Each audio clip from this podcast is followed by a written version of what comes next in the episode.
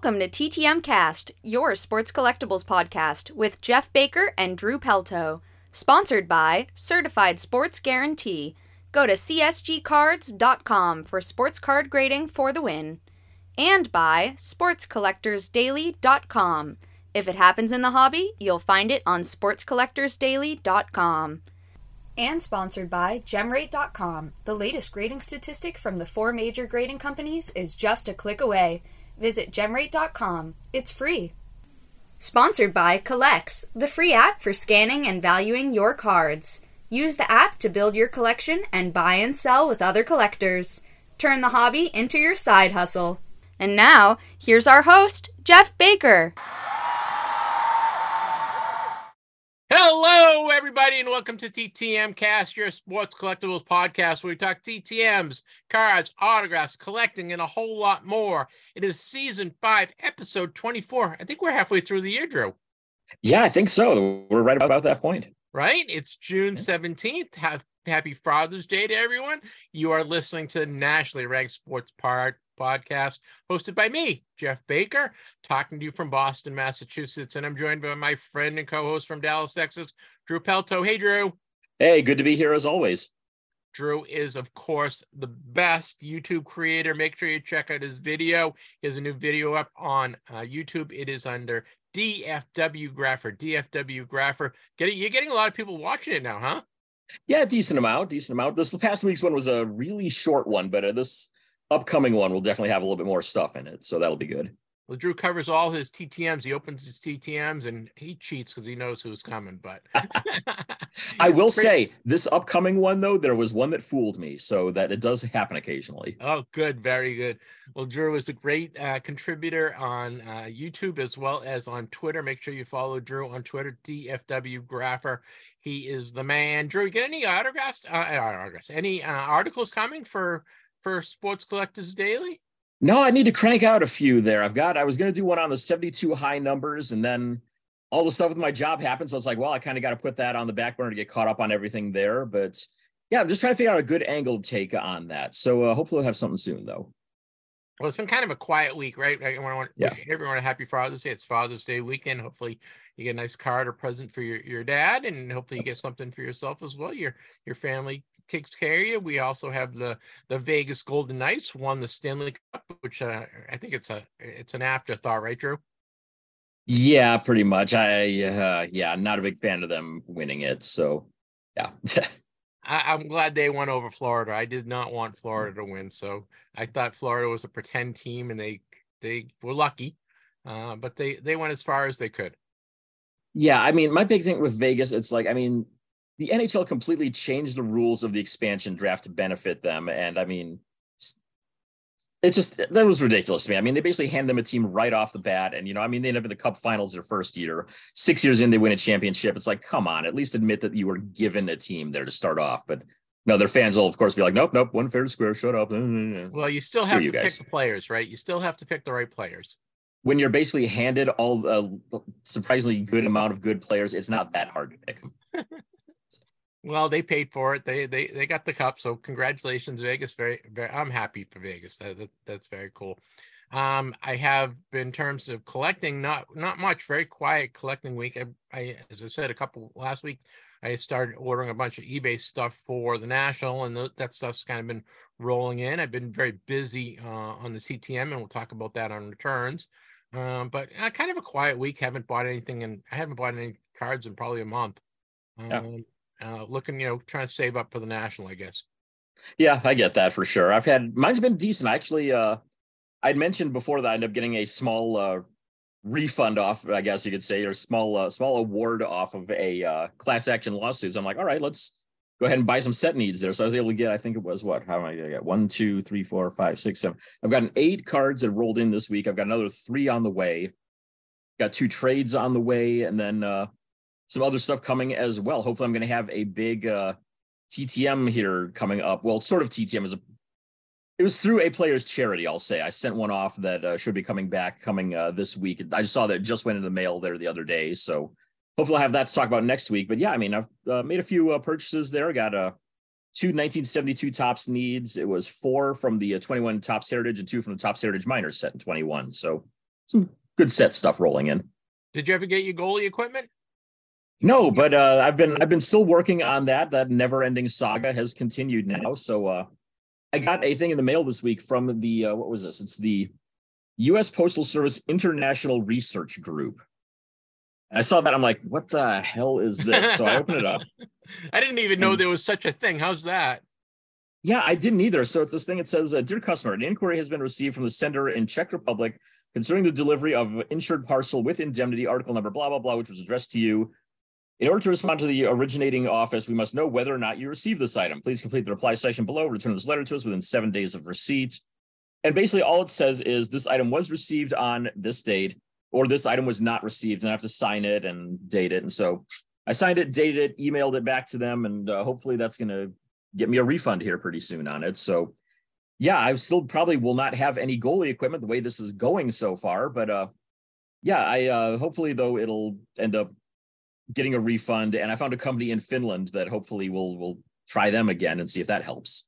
All right, good luck. Fingers crossed. Well, guys, we have a fun show for you this week. We have Steve Wynn. Steve Wynn is from the Baseball Project. Baseball Project is a super group, right, Drew? They're a super yes. group, and they have um, they do all sorts of uh, songs based on baseball and collecting, and they've got a new CD out. So we're going to talk to Steve about the brand new CD that they're coming out on uh, June 30th, and we're actually going to sample a couple of the new new songs, Drew. So we'll we'll hear they have a, a Grand Salami song, which is about uh, home run calls, and they have a, a, a song called Journeyman, which is a, about a you know a baseball guy that's a journeyman, and it's a it's a really fun song.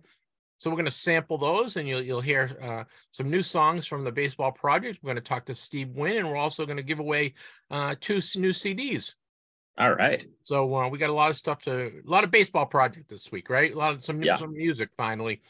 We also have Les Wolff. Les Wolff is going to do some of his appraisals. He's got we got four or five things that we're going to praise, and also Les went to the Boxing Hall of Fame, and he's going to give us a, a review of the Boxing Hall of Fame. So that is coming up. Mm. Next week, we will have Ray Schulte from the National and, and kind of talk about what's on store in store for the National, and we'll also have Les Wolff as well. So that will be next week. Uh, this week, Steve Wynn from the Baseball Project, and we'll have Les doing appraisal. So we have a lot of stuff. We also have all our regular segments, right, Drew? Yes, we do. Baker's Dozen, where we will cover all things from the uh, from any of the hobby news from the previous week. As you mentioned, Steve Wynn of the Baseball Project will be interviewing him with Les Wolff doing appraisals right after that. Making the Grade, where we will cover all things from the grading portion of the hobby. Mm-hmm. Stamp for approval. Jeff and I give our two thumbs up to just about anything from the previous week. You never know what's going to come out of our mouths on that section. You got the Vern. you got the true, Vern Rapp true. Minute. So true. yes. We got the Vern Rapp Minute. We're going to cover any deaths in the world of sports, celebrity, music, movies, politics, anybody you might consider TTMing. If they died in the past week, we will let you know about it. And of course, the main reason why we all are here, our TTM returns. Well, Drew, I need a drum roll. Do, give a drum roll. Well, we hit 70,000 downloads for nice. for all time uh, the other day. So I want to congratulate you. Good job, Drew. Thank you. So we want to thank all our listeners.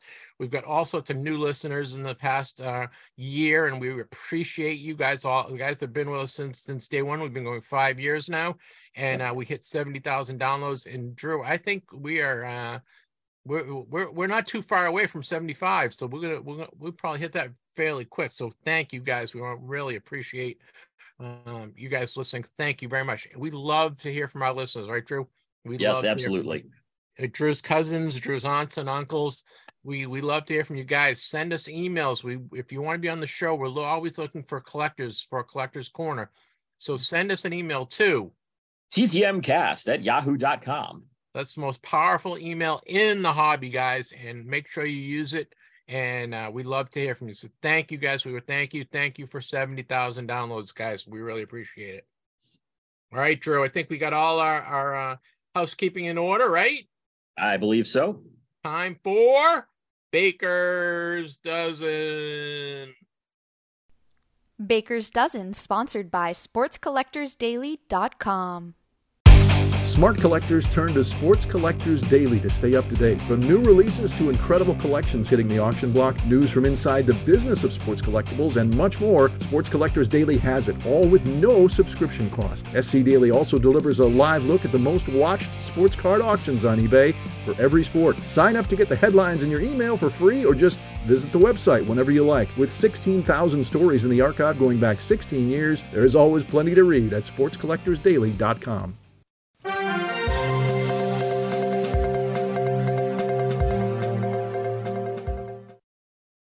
Baker's Dozen is the news summary. What's been going on in the hobby? A lot of stuff going on.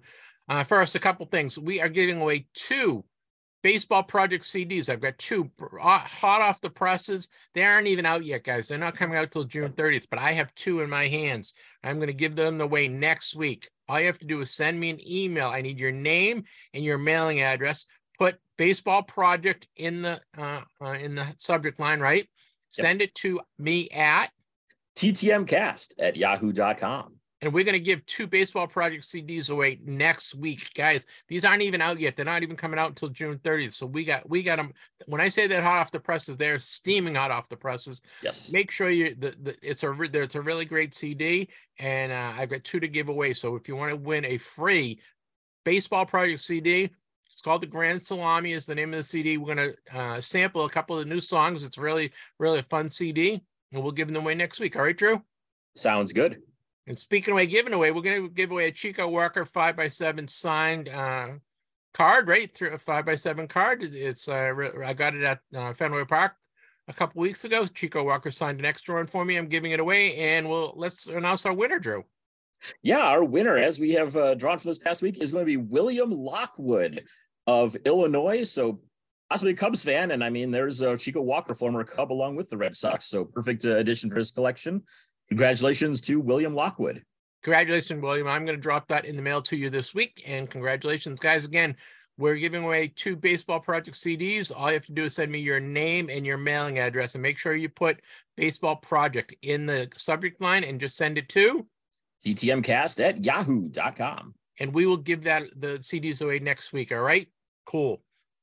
Hey, uh, Drew, I don't know if you saw this. It's really interesting. Um, eBay is limiting breakers to uh, people that can't breaking on the eBay site to pre-approved accounts. I guess they've had some problems with with wildcat breakers, right? People break breakers is kind of the wild west of our hobby, right? And uh, I, I think they're they're um, bringing in the reins, right? Yeah, I think that's a smart move too. Because I mean, I've never gotten involved in any breaks myself, but I've heard all kinds of both the good and the bad, the the positive comments and the criticisms of them, and so trying to put a little bit of regulation on, I think, is definitely a good idea for the hobby. So, uh, big thumbs up to eBay for that.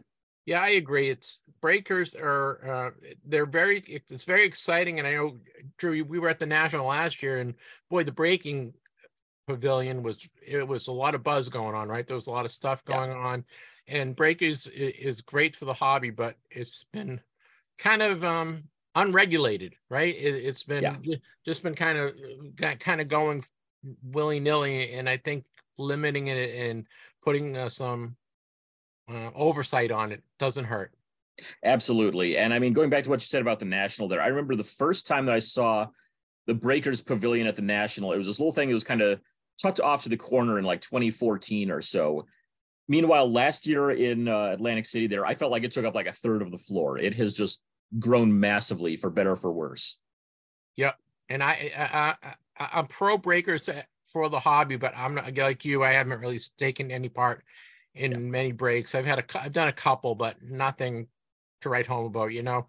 And right. uh, it's fun it, is fun and it's a nice entryway for people. It's a nice, easy entryway for people that aren't familiar with the hobby get it to get involved. And mm-hmm. it's nice to take a shot on some of these high end things, right? I mean, mm-hmm. we're not spending fifteen thousand, twenty thousand dollars on on a box of cards, but to spend a hundred dollars to get a shot at one of the one of the good cards uh, doesn't hurt. It just it's just yeah. been kind of going willy nilly, and and I I applaud eBay for um, limiting it to making sure that that these are pre-approved accounts are um, at least they're they're um, they're they're honest, right? That's what we're looking right. for. On, honesty and, and uh, above board. So hey, Drew, we have some national. We t- we're just talking the national. We have some n- more nationals to uh, national signers to let people know about. Yeah, we're what um, six weeks away, less than that, but uh, still adding some names into the uh, national list. There, Bob Dandridge has just been added on as a signer this year, along with Bob McAdoo and Brandon Marshall as well. I believe that's probably Brandon Marshall, the former Bears linebacker, I guess, rather than yep. the uh, former wide receiver. Yep, and those, I think um, Marshall and Mark McAdoo. I think it's their both their first time at the national. That sounds right. Yeah, I know uh, McAdoo has not done a ton of uh, show appearances, at least not at nationals at all. And yeah, Marshall, that's definitely his first one. So very good. And I met Bob uh, Dandridge before, and he's a he's a, a good signer. He's a good signer through the mail, and he was a he's a great guy in person. So if you get a chance to meet Bob Dandridge, I, I recommend it. We have some new releases to let you guys know about. Um, 2023 Panini Revolution is WWE. There's eight packs. You get five cards, eight parallels, and four inserts. I don't have a, a price on that. I'm, I'm, sorry, but they just came out. If you're into the WWE, the 2023 Panini Revolution is now out. Got a football product hitting the shelves as well. The 2022 Panini Select Football Set. You'll see five cards per pack with uh, 12 packs per box, three autographs, and 12 Prism cards. And that's another one where we don't have a price tag on it. But I mean, you've seen the price on Select before. You know it's going to be kind of a kind of a mid to high end uh, products right there. I we have some price drops to let you guys know about. Um, 2022-23 Donruss Elite NBA Hobby Box. You get 20 packs, eight cards per pack, and two autos. And the price has dropped to 250 bucks. So uh, that's available on uh, PaniniAmerica.com. So you make make sure you can check that out. Got a, a, price drop on Panini Limited NFL as well, down to 250 bucks a box there for that product too. Uh, in that box, you'll see two autographs, one memorabilia. It's uh, three packs of five cards. A lot of auction news this week, Drew. Um, yeah. The Jordan flu game shoes um, went for 1.38 million dollars in a Goldin 100 auction it was bought uh, 10 years ago for $100000 so 10 years it went up to 1.38 million dollars congratulations uh, not, that's a nice return for somebody right yeah, I mean that's what a thirteen hundred percent increase on your investment there over ten years. That's uh, that's pretty nice. You don't see that very often. Got a, a, Kobe Bryant jersey from Game One of the 2010 Finals. I think it's the last uh, last championship Kobe Bryant won. I think not certain on that, but that jersey sold for four hundred and sixty-two thousand dollars. In the same Goldin auction, uh, 1955 Topps Roberto Clemente, which is his rookie card, was a PSA 9, sold for $792,000. So I guess that just shows you if you have PSA nines and tens, there's still value in there, right? Absolutely. And it would not surprise me if the uh Muncie rookie there, the way that thing has gone up here recently, if that might not be the next million dollar card out there once uh, once one of those goes up for sale again. Also saw a, a 1958 Sandy Koufax game used glove. This is part of the Memorabilia Network auction. That went for $180,000.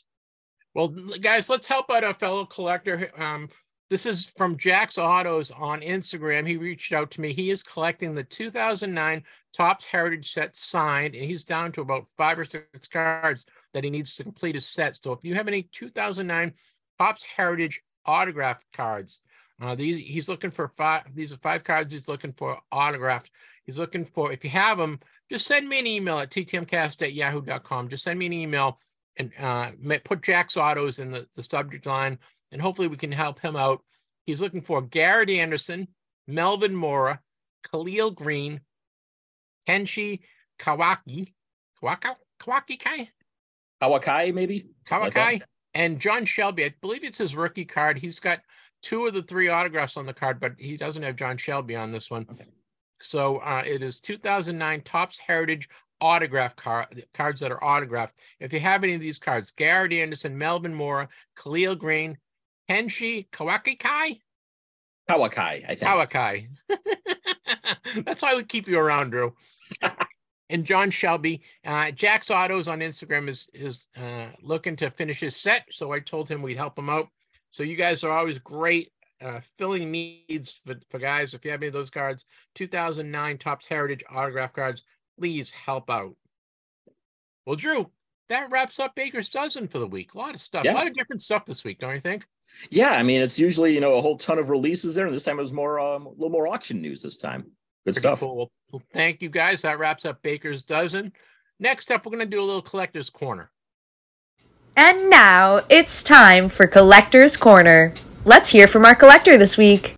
Sponsored by Collx, the free app for scanning and valuing your cards. Use the app to build your collection and buy and sell with other collectors. Turn the hobby into your side hustle. Well, Drew, I, I, reached out to this gentleman. Uh, his name is Steve Wynn, and he is part of a super group. It's called Baker's uh, Baker's Baseball Project, right? Baseball Project. Yep. Trying to put my name in there anytime I can. Baseball Project is a it's a super uh, rock group, and they have um, this is their fourth CD that they're releasing June 30th. Um, Steve got me a couple copies of the CD, so that we're, we're giving those away, and uh, he also I have a couple of singles that we're going to play. So please, uh, please enjoy. Um, there's it's two singles. It's called uh, Grand Salami, which is about home run calls, and then the second one is um, it's uh, Journeyman, which is about yeah. a baseball player who who plays on uh, you know goes from team to team. So two great songs coming out.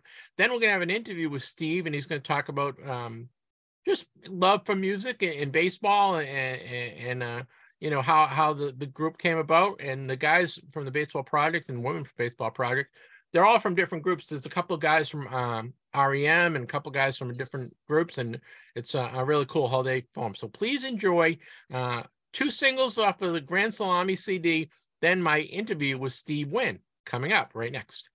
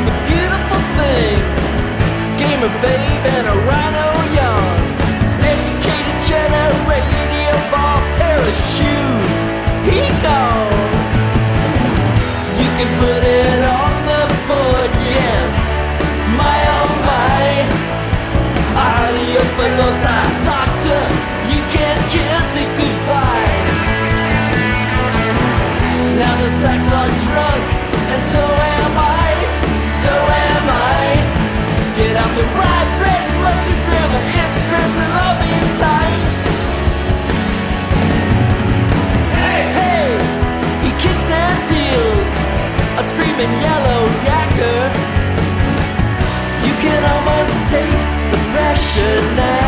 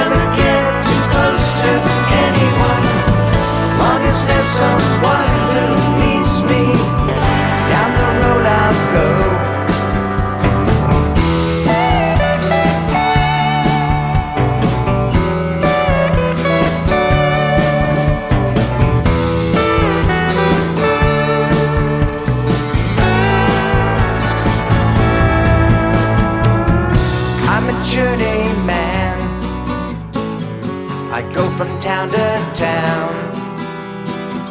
I do one thing well. I won't let you down. After all these years, how do I find the drive? Well, I like it. I'm good at it. It makes me feel alive.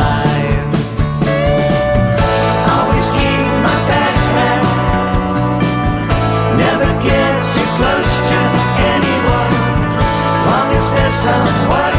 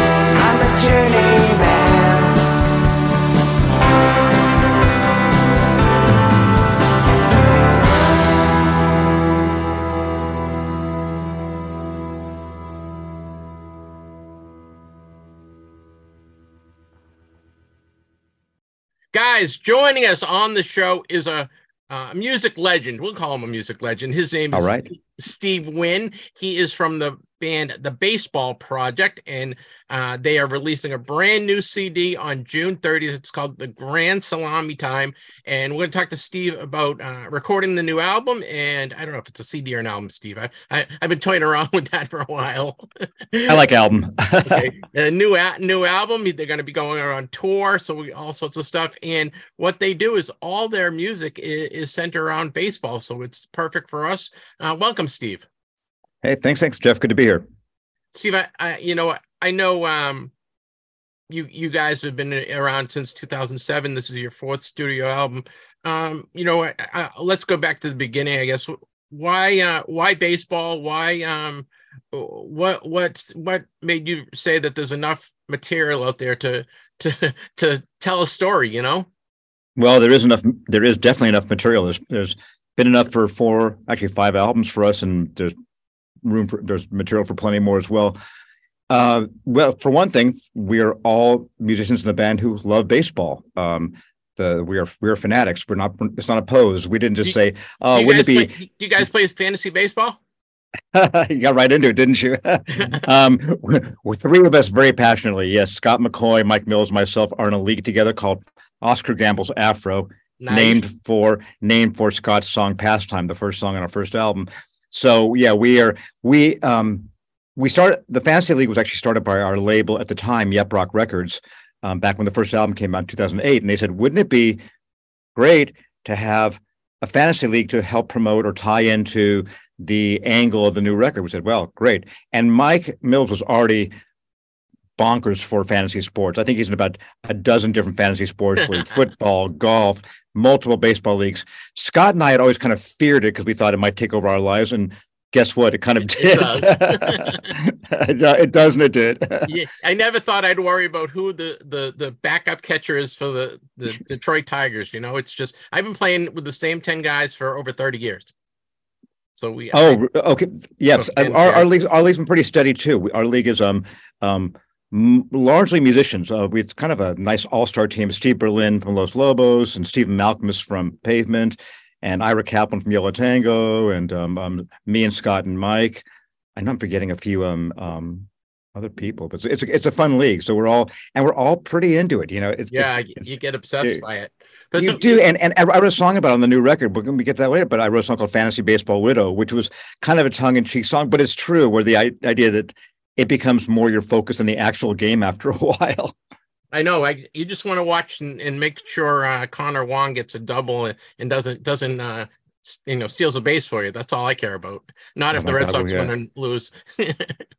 Yeah. What what about when when when somebody on your fantasy team plays against your team against the Red Sox? You know, that's a that's a conflict of interest, right? You get It- you're pretty it is. torn. It's, it's horrible. But so Yeah. what- so you guys came together. Um, you, you came from different uh, bands in uh, 2007. You started started the band. You guys started the band. Um, How come? Let, let I know you guys are all baseball fans. Why do you think baseball lends itself to music over some other sports?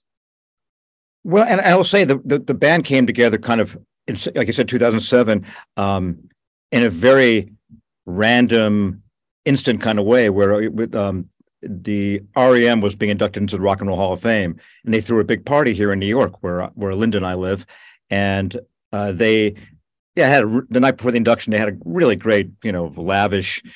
Fancy restaurant, great food, open bar kind of thing. Invited all their friends from different times of their lives. So um, well, Scott, of course, was there because he's a, me- a member of REM, and I'm a longtime friend of of the band, Peter in particular. So Linda and I were invited. And at the end of the night, setting a pattern that would follow for years to follow, uh, that, would, that would continue for years to follow. At the end of the night, the only three people left holding at the bar were me and Scott and Linda. And we were talking. baseball. and we, yeah, and, and well, yeah, that's the thing, because because Scott McCaughey, even though his band, the um, Young Fresh Fellows and Minus Five, were kind of contemporaries of my bands, and we'd been on playing the same clubs. We never actually met before, so we started talking baseball. And I think at some point I said to him, or he said to me, "You know, I've always wanted to do a record about baseball." And then the other one, whether it's me or Scott, said, "Yeah, me too." And we just immediately, I think, half out of fear that the other guy would do it first, and also that we finally had the catalyst to get it done, we wrote all the songs in the first album within a couple weeks. We just were so fired up, and I think we'd all had the, you know, this gets your your question. I think I think Scott and I both had had favorite subjects for the time if we ever wrote a baseball record. Mine, I'd always want to write a song about Harvey Haddix. So that what a great song. That would be a, you know, about Harvey Haddix's pitching 12 perfect perfect innings and losing the perfect game and the game itself in the 13th. I always wanted to write a song about about um, you know, um Ted Williams and how his bad attitude kind of kept him from being fully appreciated, you know, and and referring to Ball Four, which is a book I love. So all these little things I I wanted to write a song about Sandy Koufax's early retirement due partially to his pain and arthritis, but also due to just going out on top and what that felt like. You know, so these were things in the back of our mind. I think baseball lends itself to a certain kind of fan and definitely to songwriting because it is a sport of the individual. You know, it is really, it is so much. I, I always like to say, and as, you- as you know, it, it's it's the one sport where you can excel regardless of your teammates. Of course, you know, if you're a pitcher with a lousy defense, it's going to hurt you, or if you're, you know, uh, you know, a hitter with I don't know, you know, bad, you know, runners, you know, give, nobody gets on base, you know, ahead of you, that could hurt your stats. But mostly, it's one on one. It's you against the world. It's you, the you alone out there, and it's a very romantic type of thing. And I think that works well with kind of heroic or tragic songwriting. Yeah, you know what I was going to say because you really got you really tell a story through the the the player or or the, the subject. You got your own Harvey Haddix and Doc Ellis and uh, Larry Yount, some some of the guys that you've written songs about, and they all have kind of uh, different themes. But it, it, it's nice that you can kind of tell their story through song and then convey um, other emotions. You know.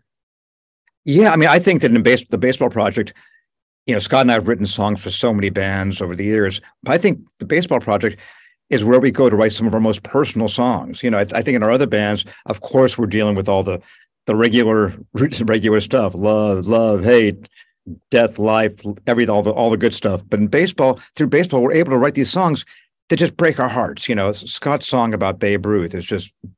Or, or about Carl Mays, where he wrote about you know Carl Mays throwing the pitch that killed Ray Chapman.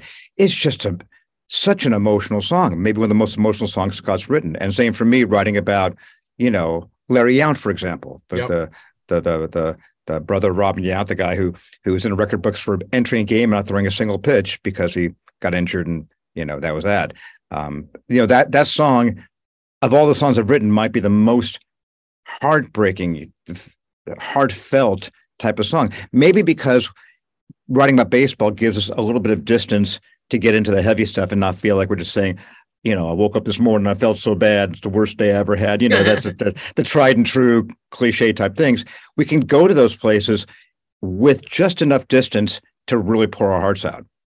Well, uh, one of the new singles that you sent me, um, Journeyman, I really enjoyed that. I thought that was a, uh, you know, that when you think of Journeyman, everyone has that one guy that you think of, that's kind of hung around the, the major leagues, and it, it's really, uh, I thought it was a, a really good song, I, and I like the Grand Salami song as well because you you tied in all the home run calls. Yeah, that's that's Scott's song. That's great. He he really he got, he got them all. it was good. Um, so uh, guys, we're talking to Steve Wynn. Steve is uh, a member of the Baseball Project with uh, Peter Buck and Mike Mills and Scott. How do you pronounce his last name? I'm sorry. McCaughey. McCaughey. McCaughey and, and Linda Pitmon. Uh, Pitmon. Um, and Pitmon, they've, Pitmon. Been around, they've been around since 2007. They are releasing their brand new CD on June 30th. It's called Grand Salami Time. You can go to YouTube and hear a couple of singles. It's re- it, it's really good. They're actually going out on tour. You guys are going on tour August uh, 19th to 24th. Is that something you, you do a lot? Do you, do you play a lot of live events?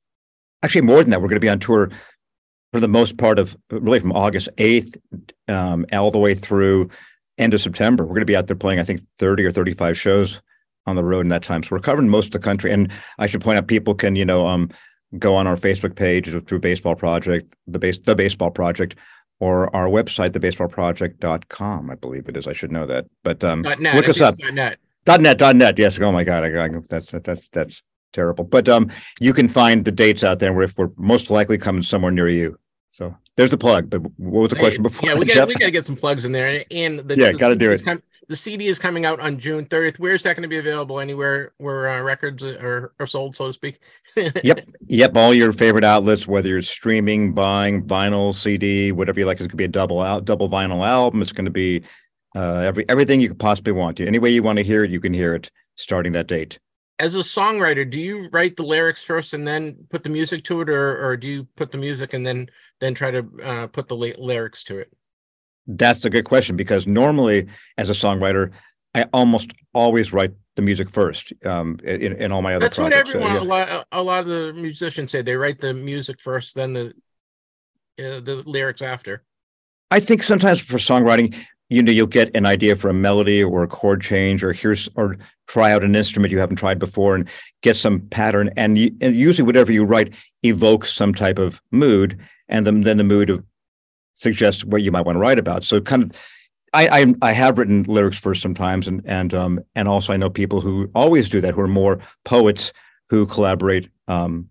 with with music writers so that's how usually I do it. But in the baseball project, I actually it's the opposite. I it usually the I, the lyrical idea comes first. Okay. Usually, almost always, it's a case of for both me and Scott, we're going to write about this guy, this event, this this this aspect of the game, and then we find the way to write about it. And that kind of almost like the it's the opposite. The story we want to tell suggests the music, and either we'll find music that fits the story, or in some weird way goes totally counter to the story in an interesting way. And So you wrote, a, you wrote you wrote a great song called the baseball card song, and well, uh, I knew that would come up. yeah, I, lo- I I I loved it. I really enjoyed it. Uh, Yeah. What I know you're a collector. What what do you collect? And, and uh, did your your mom throw all your cards away? And- Thankfully, no, no. I'm, I'm very lucky. Um, um, I was when I was a kid, you know, like like lots of kids, I col- I collected. I, I grew up in L.A. and uh, you know, bought the. I started collecting pretty actively in like '71, and went to about '75. That was my sweet spot for the Yeah. Topps era. So you know, '71 to '75, bought them like crazy. Had complete sets, doubles, blah blah blah. Cataloged them all, conditioned, wrote them down, looked at them, and all that kind of thing. But at the same time, um, in Los Angeles, there were a couple. There was an, an antique store on the Sunset Strip by where the Roxy is, and there was also a, a little old musty collector shop on Wilshire Boulevard on the Miracle Mile area, Wilshire and Western, by the Wiltern Theater. And you can actually look this up. It was um, uh, run by a guy named Goodwin Goldfaden. He died just about what a great name. Good, I know. What a great name. And I, I think this one was called Goodies, I think. And, and and it was a I mean, it was a size of like, you know, my kitchen. And it was he, you know, you had to make an appointment and you could have one customer at a time. You go in there. He and he passed away about 10 years ago, and it was a big story. He was actually really well known. So if you look up his name, Goodwin Goldfaden, you'd probably find stuff about him. Anyway, I discovered this store somehow when I was a kid and have my, you know, my mom drive me down there and say, come back in an hour. And and the thing is, at that time, as you probably know, the collector's market wasn't what it became. Yep. So he had all these great cards, and I mean, you know, everything from the old tobacco cards to the the the the you know the the the cards from the the big league cards and everything. So I was buying Ty Cobb 09 cards and Babe Ruth 34 cards, DiMaggio card, and I still got them all. And they would cost two bucks. Now I will say, you know, they are not tens. They, you know, they wouldn't get the PSA 10 thing going. You know, they're but they're, but I love them. I don't know what they're worth, and I'll probably never find out. But they're but they're in good enough condition where I could enjoy them, and they just didn't cost that much. So that became my, you know, my you know side job allowance, whatever money. It's like okay, I'm saving up, and I'm gonna go down with two bucks to Goodwin Goldfaden shop and see what he's got. Well, kid, look at this one here. Here's a Lou Gehrig. Oh yeah, I want that. But that one's three bucks. That one's three bucks. It's okay. I'll take it. so it was kind of a kind of a great time to be getting this stuff. And like you asked, I made a point. Even then, I knew the legend of parents throwing out their kids' cards, and I made a point that was not going to happen. So, in fact, um, just recently, I brought them all from my mom's place in LA back here in New York where I live, and I had them and I look at them, and you know, Linda and I talk about them all the time. We, we often say, "I wonder what they're worth. I wonder if maybe if we sold them all, it would pay for the next four records we make, or maybe we could, you know, buy a car." But the thing is, one, as you know, as, as your listener know, it's kind of a pain in the ass to value and sell them. You have to really, that's a full time job. It And two, and two, I like them. I like having them. So for now, they're when they when I bust out when friends come over who might appreciate them, take have a look. You know, it's a lot of fun. Are, you an autograph collector? Did did do you uh, collect autographs, either rock and roll or or uh, sports? Neither now, never a rock and roll autograph collector. Um, but uh, when I was a kid, you know, I guess somehow I got got wise to the fact that you could send a self-addressed stamped envelope to the Mhm. teams, right? Did you ever do that? That kind of thing. Oh yeah, that's what we do. TTM through the mail. That's why it's TTM cast. Oh, that's that's So- why you're referring to through the mail through actually getting the like that. Got it. Yeah. That I did. I had a bunch of those, and those I did lose. I must have had about thirty of them. I know, and I had everybody. I had like you know anybody who was anybody from like the early seventies. I had the thing. Some you could tell were stamped on. Some looked really handwritten, and I wish I still had those. Yeah, that's That's hard. you, Yeah, it is. I know. I was going to ask, are you surprised how um, well received the band has been and uh, you know focus on baseball and um, how you know it's almost like you started as a uh, a vanity project for you guys because that's what you liked. You weren't there was there was a there wasn't a, a hue and cry that we need a baseball a, ba- a, a band that focuses on baseball, but it kind of uh, worked itself out, right? It did. We, you know, it's funny because you're right. We, we, it was a vanity project. We just did it because we wanted to do it. And I think our original idea, you know, once we had written the songs, which came pretty quickly, as I, as I said, we were from the time of that chance meeting at the REM thing to when we wrote the songs and were in the studio recording them was just a couple months. We once we had the songs, you know, we all had plenty of bands. I mean, REM was still going. Um, Yep. um, my solo band was going. Um, Scott had the minus five. We all had a lot going on. So it wasn't like, oh, we need a we need a band to get on the you know it was it was a it was just a fun thing and our original idea was just to record the songs and put out like you know maybe 500 vinyl copies or maybe you know sell a cd through the, the mail it was it was not Yeah. going to be it was not going to be a thing but for one thing we were pretty happy with the results and we thought this is a pretty good album we approached Yep Roc, the label that was putting out Scott's records, and they said we'd love to do this. And then we had a interesting start. I don't think a lot of bands have this career arc. Our first time we ever played was when Linda and I got married. Um, the night before the wedding, we did our first official baseball project show, which was three songs. We we we had a great party. We had like so many all sure the it musicians. was. It was all musicians. It was a big four-hour jam session. That left everybody pretty exhausted, deaf, and hung over the for the actual wedding the next day. But Peter and Scott were at the wedding, and Linda and I, of course, were, and and we played a set. And immediately after that, we were asked to play on David Letterman because I think the story, if I'm not mistaken, was that REM was touring and they were asked to play because they had a night off, and they didn't, for whatever reason, didn't want to do it. So Letterman's bookers said somehow knew about the baseball project, or someone brought it up to them. They said, "Well, we'll David's a big baseball fan, and we'll still get Peter, and why not? Would you guys like?" So our first gigs were a wedding party.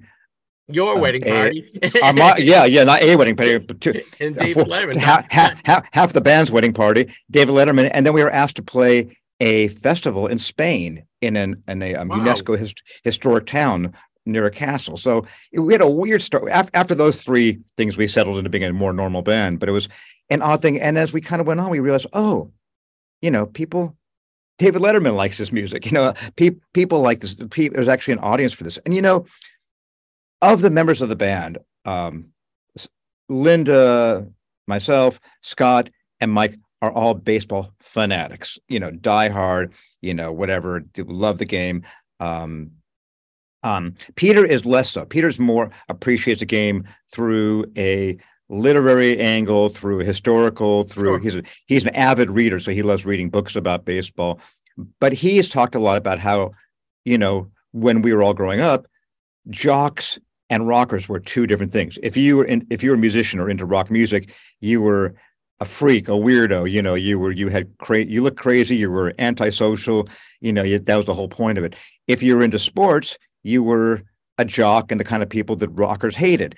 Now, of course, I knew that wasn't the case because I was a all of us were sports fans. I was a sports writer actually, and and we all and Linda was a star athlete and all that. So we were we were going against that kind of thing. But what I found since the band came out, and I'm not saying I'm not taking credit for this, but it's amazing since we started how many cool musicians just are, you know, avid coming out as avid baseball fans, sports fans in general, but specifically baseball fans. Like, oh yeah, we um we made we made the rock world safe for loving baseball. Do you have a, a favorite song of of, of uh, the baseball projects? Is there one song that you you really enjoy? Maybe not one that you wrote, but one that you think is is in a special place for you. Ooh, I mean, you know the the I know it's hard to thing pick. saying- It's hard to pick your favorite thing is- kid. Yeah, and, and one thing about you know saying Scott and I have mostly been in bands where we are the sole writers. So it's fun being a band where I write half and he writes half. So I would I would always like to lean towards, you know, um one of Scott's songs because I can say unabashedly, well, that's a great song. So I'm gonna say I'm gonna just randomly say from the new album, I love the song 64 and 64. Oh, the I song haven't he heard that about- yet. The- to yeah, it's a song he wrote a song he wrote about Jim Bouton, And um it's just he's writing about Jim, you know, this is something we do in baseball in a four minute song. He writes about Jim's entire career arc, ball four, starring in the in um, the long goodbye and getting dementia at the end of his life. And he, that's all in four minutes. He covers all that ground so beautifully. So I will have to go with that one for this for this for this hour. And I know you guys played uh, at Cooperstown and you played at the All Star game in Cleveland. Um, is there any other venues that you'd really like to to play? Have you been in, out to Fenway Park yet, or uh, Yeah, we we sung we, we we sung the national we sang the national anthem um, at Fenway Park about Oh. about ten years ago. That was a That's thrill. awesome. Yeah. Well, of course, you obvi- you obviously I'm thinking you probably know Josh Kantor. Um, the no, oh, No. he's the organ he's the organist at Fenway Park, and Okay. he um and he's he's played with us live a few times, and so we um have a little bit of a Fenway connection. So we got to go to the national, and we actually do, you know, we've all had we've all had a lot of exciting things in our various bands. You know, be it huge bands like REM or cult bands like the Dream Syndicate. We've all had fun. But we've gotten to do things in this band we never imagined. We we we I have been on more major league ball fields than I ever thought I would be because of this band. It's have like, you thrown oh, out first pitch? Have you thrown? I sure have. It's it's on YouTube. Look up Steve Wynn Baseball Project First uh, Pitch Wrigley right. Field. Where, where was it? Where where, where did, you get Wrigley Field? Wrigley Field from oh, the mound. Awesome. I will say it was a strike. It was a high strike. I think if I was facing Aaron Judge, it would have been a strike. I, it can't I, be as bad I, as Travis. Did you see Travis Kelce's first pitch? He, he no. basically he basically slam dunked it into the ground. it was horrible. How do people? How do people? Do, and, and I don't know how people. Do, I felt pretty good about mine, but Ira Kaplan, who play has played on our records, who's a friend, Yo La Tengo, and in our fantasy league, threw out first pitch in a Mets game a couple weeks ago, and damn, his was good. I was jealous. Like, God, Ira, and he's got three years on me too. So damn. In, ter- in terms of collecting, let's get back to collecting for a second. Um, Absolutely. Do you, do you, like vintage cards, or do you like the new stuff, or do you have a? Uh, are you a set guy? You know, what what do you what do you lean towards in, in collecting? I will be honest, and I'll say I, as I said before, I collected, you know, heavy, heavily in the early '70s, and then stopped. You know, now and then, now and then, I'll buy a pack of cards just for kicks. But my collecting days, and still what I have, is a very specific four or five year period. Now, at at the time, like I was saying earlier, I did collect. I made a point of collecting cards from before my era, so I have a lot of '60s cards, got a lot of great '50s cards, some amazing stuff. You know, I don't know how you feel about it, and I've I've often thought, you know, what I was saying earlier, it would be fun just to take ten random ones, do the whole you know evaluation thing, the PSA thing, and just see because I just don't know. Yeah, you know, I'm, I'm always curious. But you know, I mean, when I started kind of looking at that, it was it was like, well, this is really daunting. Do you agree? Yeah. Now nowadays, if you want to sell your cards, it's probably better off that they're graded because that's what people want. But if it, yeah. if you're just collecting for yourself, I don't think they they need to be graded. I mean, I I probably have I don't know a million cards, but I probably only have 50 literally li- literally, literally a million yes. cards this room it, just keeps, it just keeps on going so love it but you're saying about 50 cards you really that I've value. graded yeah no that I've yeah. graded Oh, they're so, great. Yeah, uh, and I have. I'm like you. I have. I've never sold any cards, so I'm. You know, I'm a collector, not a, a seller. So it, it is. Yeah. It is what it is. Same here. And I get great joy from looking at And like, you know, um, I have I've got these little photo books about when I was 15, you know, that had my favorite ones. I still have certain ones in. I was really excited to have every year of Roberto Clemente, every year of Hank Aaron, every year of, you know, Willie Mays, all my favorite players. So that was the thing that I made a point of doing is like, I'm gonna get make sure I have each you know, I, by the way, I was strictly Topps. I was like, you yep. know, I, I, for the for the post fifty C's era. Of course, like I said earlier, I was getting the Piedmont cards and all that kind of stuff as well. Uh, what, but I have stopped. I've stopped. I didn't. I haven't to answer. I haven't really continued at all. I, am aware of it, but I just I had my my little golden had, era, and I had, stopped. You had your time, and then it was it. Yeah. I understand. Yeah. What was it like getting back in the studio after all, all these years because of COVID? And it must have been uh, nice to kind of get back to where you belong, so to speak. Oh yeah, very good. And, and playing live again. Um, the first gig actually I played um, after COVID was um, Baseball Project played a show summer of 21, and that's the first time I was on stage with other people. You know, in, in that yeah. year and a half, and it was great. Obviously, uh, I will say we were told it was in Portland, and we were told, oh, it's going to be outside in the last minute. They said, that's inside, but we know everybody here. So it was a little bit of a nail biter. But after the first song, we forgot everything and just played music. And going same thing going in the studio. It just, you know, look, no matter what you do, no matter what your whether you know, whatever your job, your hobby, your favorite activity, all the things we took for granted, we don't take for granted anymore. And no, I, I know. Think, yeah, I know I know everybody that I know who's a musician is touring more than ever, doing more than ever. So, you know, I think that, you know, that we're I don't know how long if that'll continue, but everyone's on the road now. Everybody wants to. Everyone's yeah. making it for lost. Make, everyone's making it for lost time, time, right? Yeah, making, yeah. Making it for lost team. I'm speaking with Steve. Wynn Steve is, uh, a, a, you're a founding member, right? A founding member of the Baseball Project. Which is yeah, I mean, we, I mean, the, the the original the original band was me and Linda and Scott and Peter, but Mike played live with us from our third gig on, and he's on the last two records. So really, I guess I would be a founding member, but we're all pretty much founding members.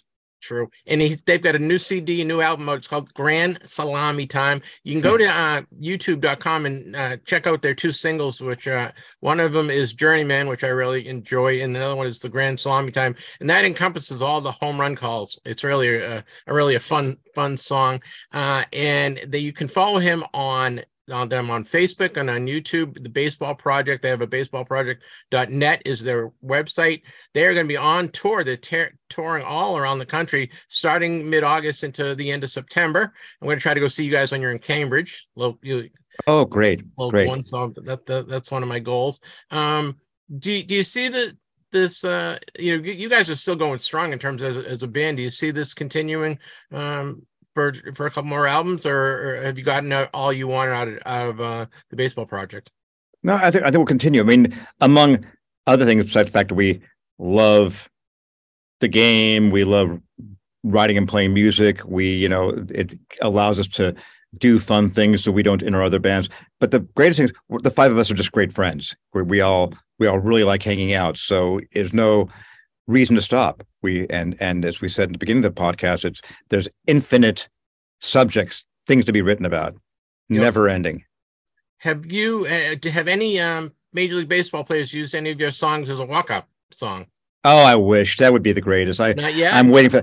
No, the one thing we did have for a, uh, a while there was um, when our third album came out. We had a song called "Don't Call Them Twinkies" that I wrote Yeah. with Craig Finn of Hold, the Hold Steady, and he sings on it. He's a from Minnesota Twins fan. Really great, rousing kind of classic rock kind of song. And the Twins, when it came out of 14, I think the Twins were, um, I guess, would be that year. We're having we're, we're pretty hot and doing pretty well.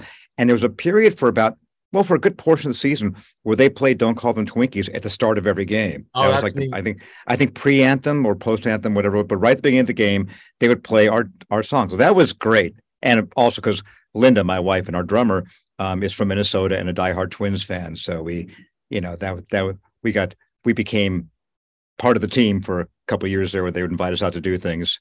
And MLB's kind of been behind the band since its start, right? It seems like the the they've been involved. You've been involved with something with MLB since the Well, I, I, I wish they were more so. We've we've actually had a lot of support from a lot of people around baseball. You know, um, a lot. You know, it's funny with this band. We talk about walk up music, there are some players who love the band, um, and some who are.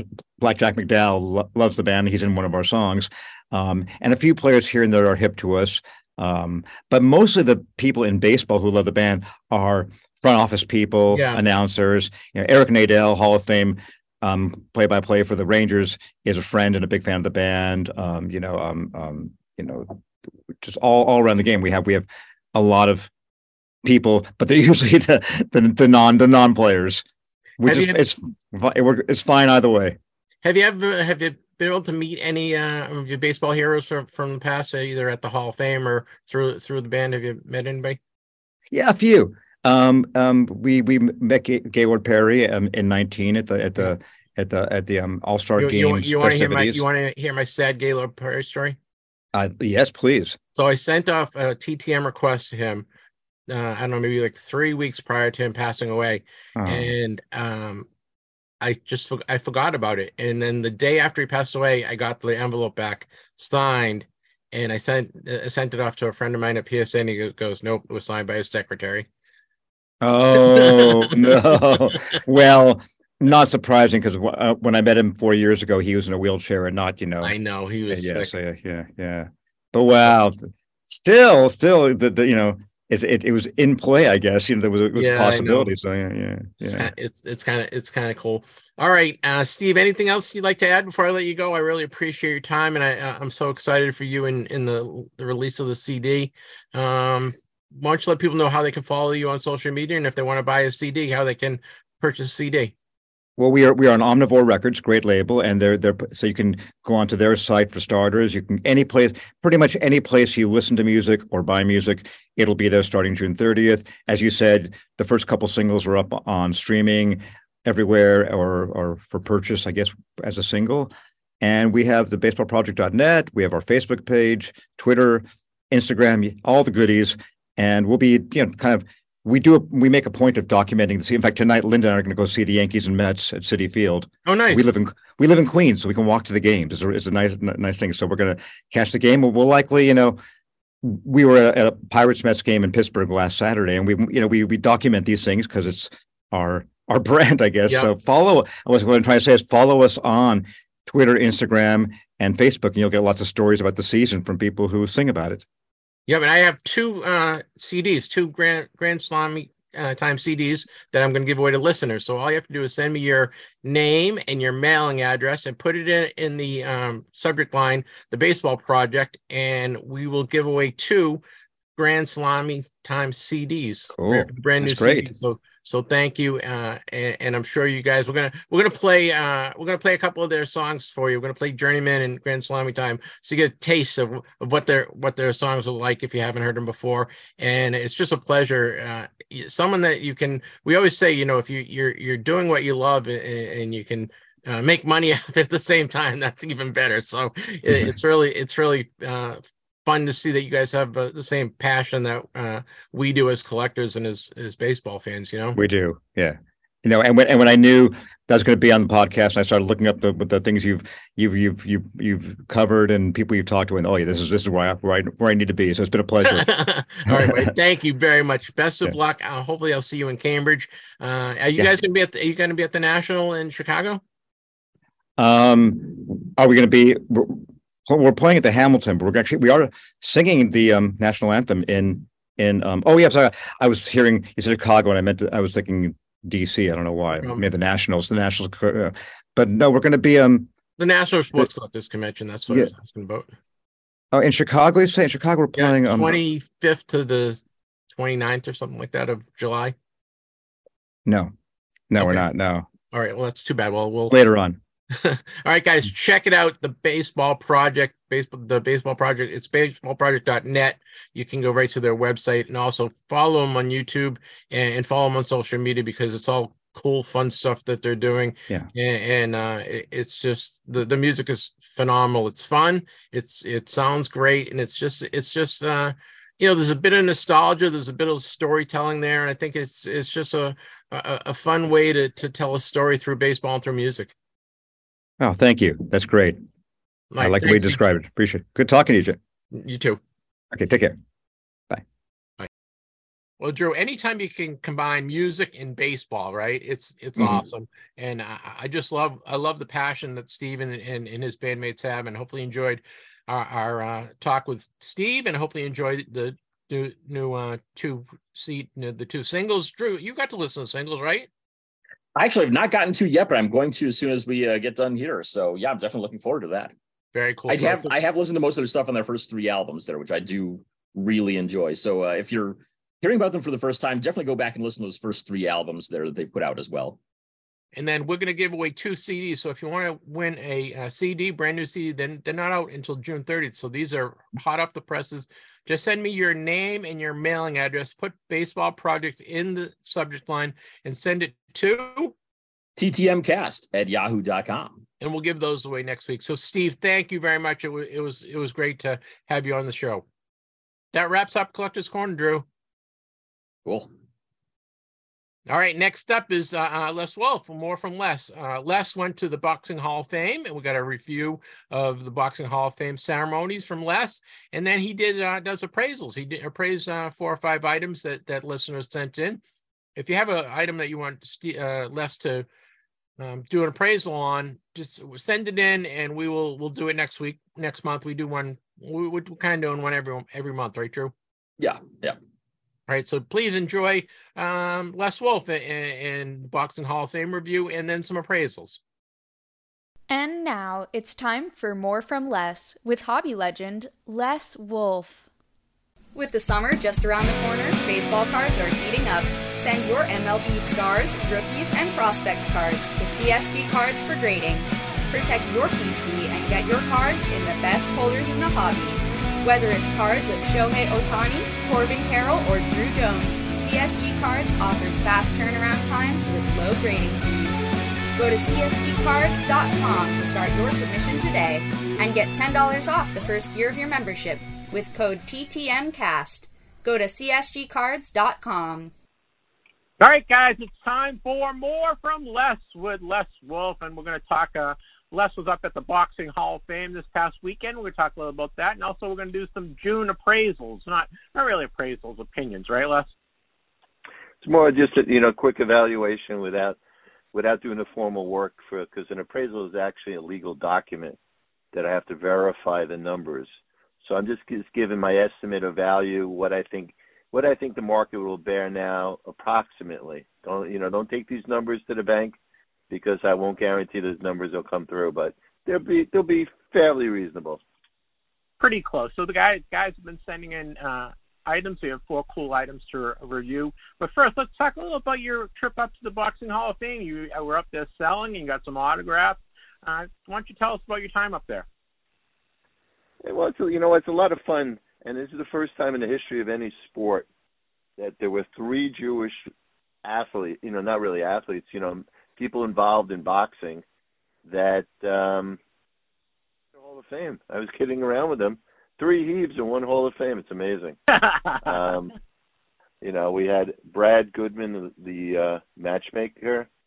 We had the CEO of Top Rank, uh Brad Jacobs, and we had the infamous Seth Abraham, the man behind uh, HBO. I mean, you had you had three real huge legends and each one of them could not be any nicer. It just it's just crazy, you know. Uh, Brad Goodman, I didn't even know grew up in Queens, Las Vegas. His favorite fighter was Muhammad Ali, and uh, he, you know, we were just talking restaurants in Queens. If anybody out there knew all the old restaurants from the '70s, '60s, '70s, '80s, we had Pastrami, Pastrami King, which is now in Merrick, not as good as the original. We still have Knish Nosh, which if you like round potato knishes, is just I love it. I, every time I'm in Queens, I have to stop by, even though I'm trying to trim down on my uh, my Buddha belly. Uh, I know you've been you know, doing so just- good. I'm proud. I'm proud of you. down 15 pounds in four weeks now. Six, I'm sorry, 16 pounds in four weeks now. Very you know, just good. doing my intermittent fasting. But you know, we were talking food and we really hit it off. And then, and and in actuality, if you get a chance to watch the uh, replay of the everybody accepting their uh, their rings in the induction to Boxing Hall of Fame, Brad Goodman by far was one of the best ones in my opinion because I've never seen anybody do this. After he, you know, he accepted his award, he thanked everybody. He was traveling, walking around with his girlfriend. He actually proposed at the end of his speech. So tell me a Oh, Hall wow, of Famer that does. It was really cool. So I texted him Mazel Tov. So it was really cool. Uh, Brad Jacobs was there with his family. Uh, he's just another amazing man. You know what he's done with Top Rank. I mean, Bob Arum, also yeah, Ahib, yeah, Hebrew, um, one of the one of the smartest men. He's in his 90s and he's still going strong. Uh, then you had Timothy Bradley, who just cannot be any nicer. And the funny thing is, I had him I had him sign a picture a picture of him and I together. I happened to bump into him when I was coming out of a Knick Laker game in Madison Square Garden. He was coming uh, come to um, commentate for the fights, and I asked him, "Can you sign his two less?"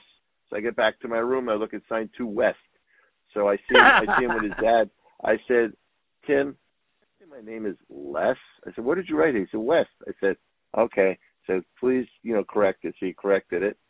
And then later on in the day, I took another picture with him, which I posted on Instagram for those of you that follow me on Instagram. And then I then I said, "Okay, Tim, what's my name?" Said, "West." I said, "No." And then he said, "Yeah, Les." So it was, it was kind of funny, you know. You know, you know, you, you make all these connections with these people. They were super nice. Lucia Rijker, who was last year's inductee, she was in the Philippines. She was sick as a dog, couldn't make it. She came this year, could not be any nicer. We were talking about diet and and taking care of yourself. Uh, and she's an amazing young woman. Um, you know, the whole experience is is, is a lot different than um, in baseball because you actually, ca if you spend the time to talk to these people, you know, you get to see them a lot walking back and forth. You, you really, really get to know the people, and that was that was that was a really, really good. You know, good to know. I mean, Roberto Duran was also up there, but he was. uh he he was kind of busy. Everybody was running after him, so he, I couldn't really talk much to him. Um, he he was really Did the, you get his, did you get his autograph, Les? I got him on my my artwork that a, a good friend of mine passed away. May rest in peace. Of anybody who knew Alan Rubin, really a great collector, really super nice guy. Um, so I bought you know his artwork. I got uh, and he had, he was working on this thing for years, so I decided to add more names to it. Uh, Carl Froch, who came from uh, England, was married to uh, an unbelievable. Uh, she's like Tom Brady, kind of his ex-wife, beautiful model. He didn't come with the kids. He was he was signing. Could not be any nicer. Rafael Marquez, another great fighter, was signing. Um, Joe Goossen, Now you may not know this out there. He, he's one of the best trainers in boxing, but I, you know, I didn't. I put two and two together after we started talking. Interesting enough, he cut school. I, the only time I ever cut school in hi- in high school or eh, period was March eighth, nineteen seventy one. Do you know what happened on that day, uh, Jeff? In I boxing? do not. That isn't that when you went to see Muhammad Ali, right? Yeah, but what happened in boxing history? I don't know. the Thriller Manila? This is the fight of the century. Muhammad Ali loses to Joe Frazier. Okay. Joe Frazier does no the go bo- down. Les, Les, the other boxing guy. I'm more a baseball guy. So uh, that's the only day I ever cut school. So Joe Goose and I had really had a nice conversation. We must have spoke for about an hour after he signed my stuff, and he told me that the only he cut school also, but he cut it in California. So we we we had a really nice conversation. And guess what? Ex Met is his brother, I don't know who. catcher on the Mets. Jerry Grote? O O S S E N is his name. I don't know. That's a hint. First name Greg Goossen, ex Met. Don't don't remember him. Well, well, you got to get up on your trivia. Come on, let's get with the program. Greg there. Goossen. How long did he play? He didn't have a long career, but he made it to the majors. Okay. I'll have to look him up. I don't know Greg Goossen. Did he ever have a baseball card? And uh, we also had uh, Alicia Ashley. She's from Jamaica. She made it Okay. in uh, Beautiful Woman. Uh, I said to her, I said, "Wow, you you must have been a really good fighter because you go you, you you look beautiful." She said, "I did a good job, didn't I?" I said, "Yep." Uh, Laura Serrano is in Mexico. Unfortunately, she had some religious beliefs, so we didn't get to meet her. So she's the only one from this year's team. And then Tim Ryan, the legendary uh, broadcaster, got in. Yep. That's a good crew. And, you you know- got a lot of good crew. And we're going to try to get a you couple know- of these people on on the show. We're going to we're going to reach out and see if we can get a couple of these these people on as guests, which would be really nice. I'm sure I can get Brad Brad Brad uh, Goodman on with us and uh, and Joe Goossen, uh, maybe Brad Jacobs. He's going to be a little more difficult since he's the CEO. Seth Abraham would be a really cool guest to have on.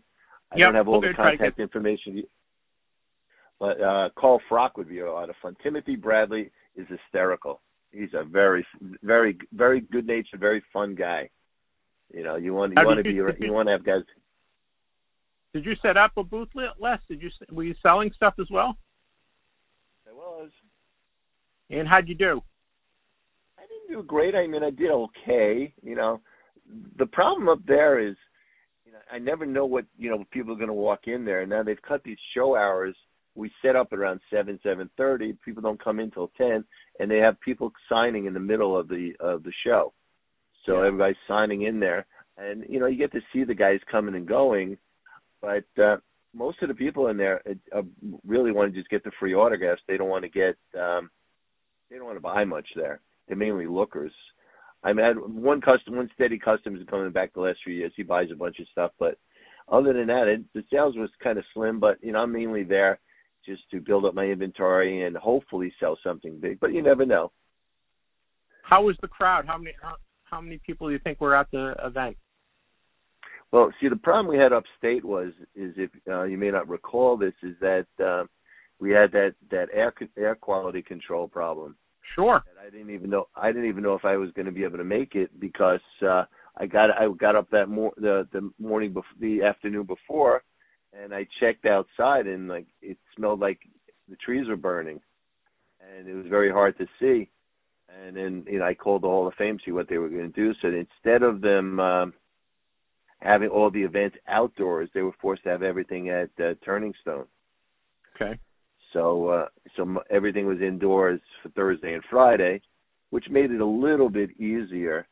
Um, always more fun when you're outdoors and you know the fit, you know the casting of the fist and everything. It was just it's just a lot of fun, you know, being up there. And uh, compliments to Ed Brophy uh, for another great se- great Hall of Fame inductions. Uh, it's just a fun thing to go to if you get a chance. Uh, I think next year is going to be a mob scene there because I believe Manny Pacquiao's. I think Manny Pacquiao is going to be getting in next year, so that should be a, that should be a big uh, a big event.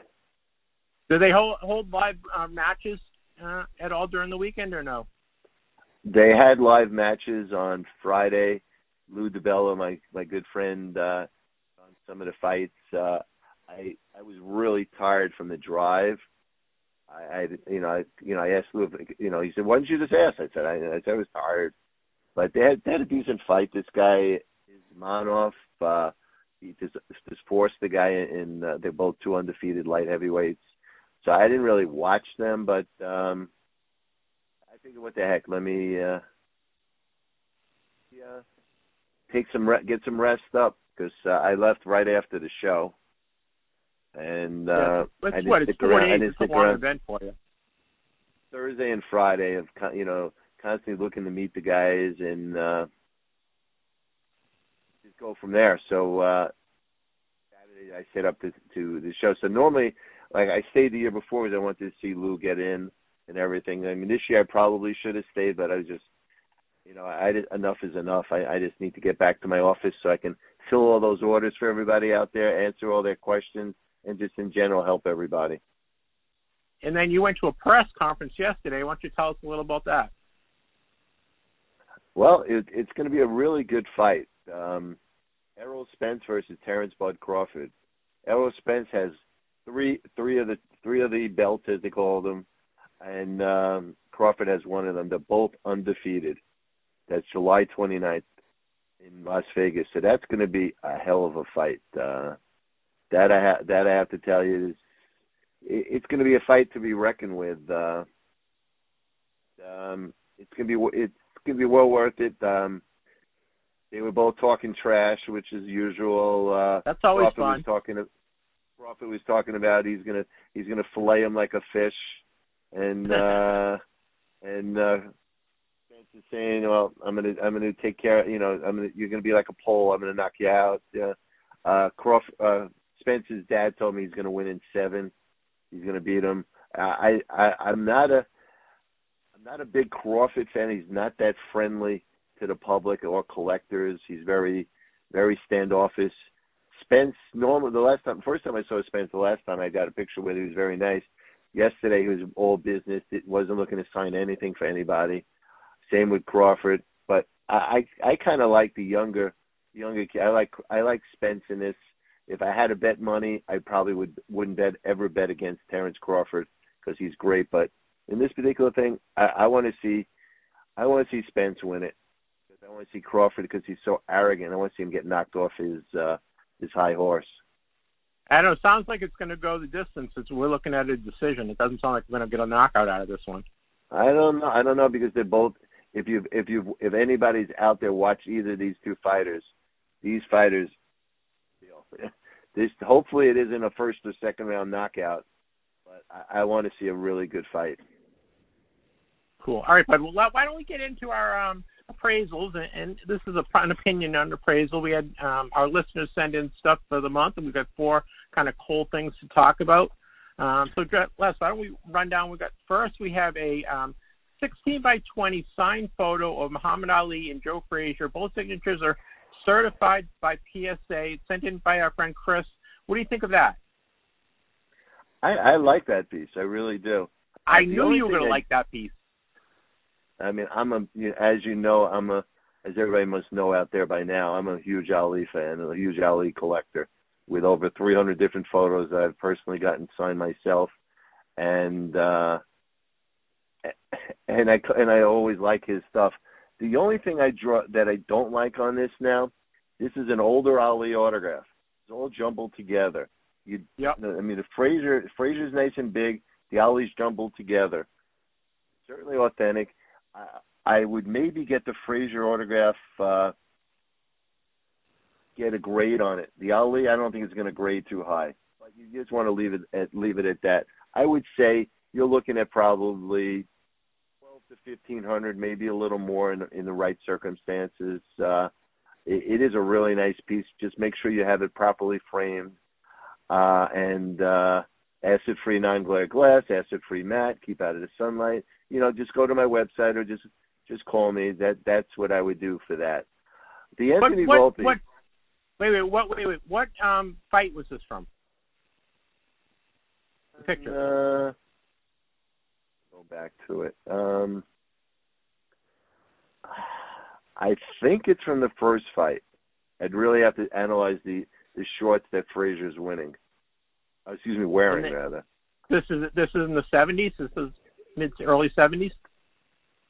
Yeah, I think I think it could, but the autographs are much later, much much Later. later. They're not vintage. If it was a vintage autographs of both of them, I would say three to four thousand. But still, fifteen hundred's not not bad for it, and it's it's a nice picture. No, I I, right. I I think I think it's a beautiful picture. I, I like it a lot. You know, uh, you just see Joe like trying to duck the punch, and it looks like Ali's about to clobber him. But you know, that's you know, Joe had that that you know, keep your head down, you know, and bob and weave.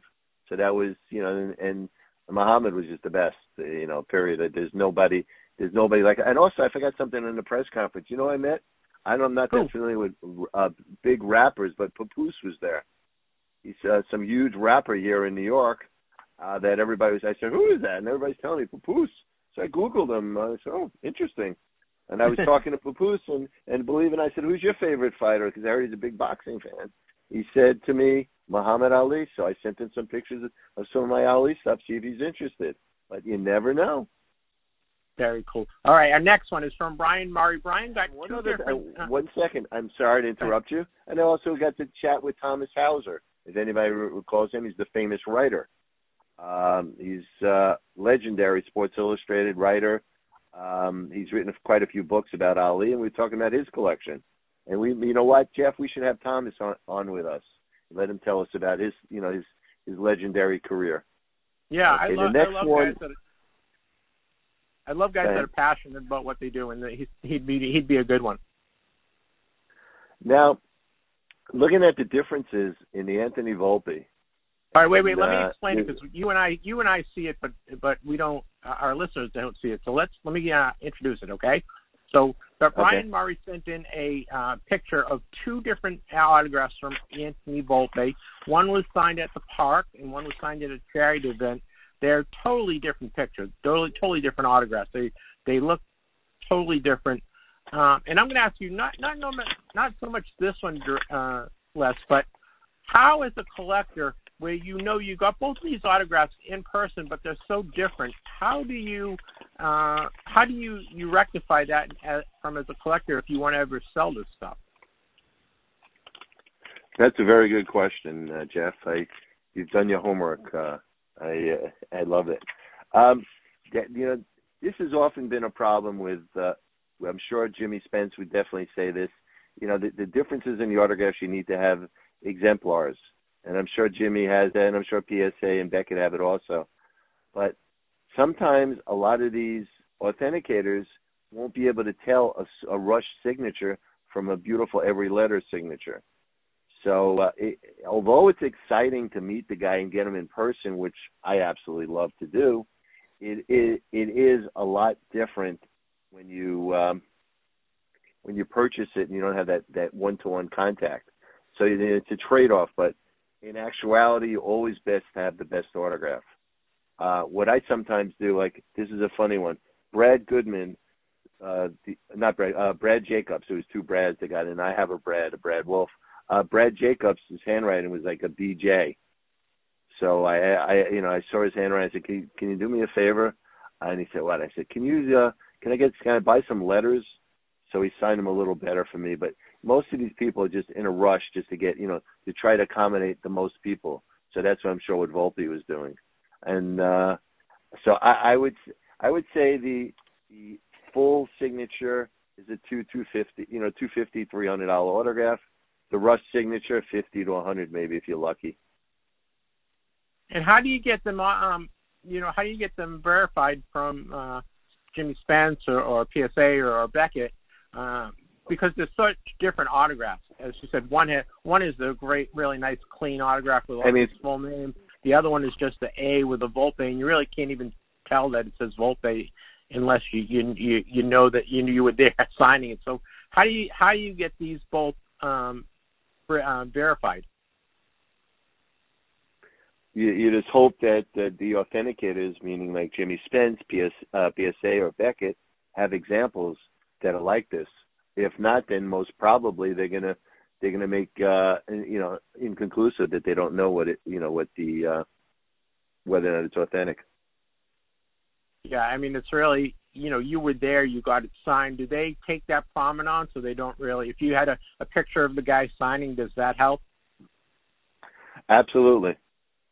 Like for, for years when I was getting all the the um, the boxers, uh, you know, the young kids, I would I would uh, send examples off to Jimmy Spence so he has it in his exemplars, and I told him I got these in person, and uh, that's how we would go about doing that.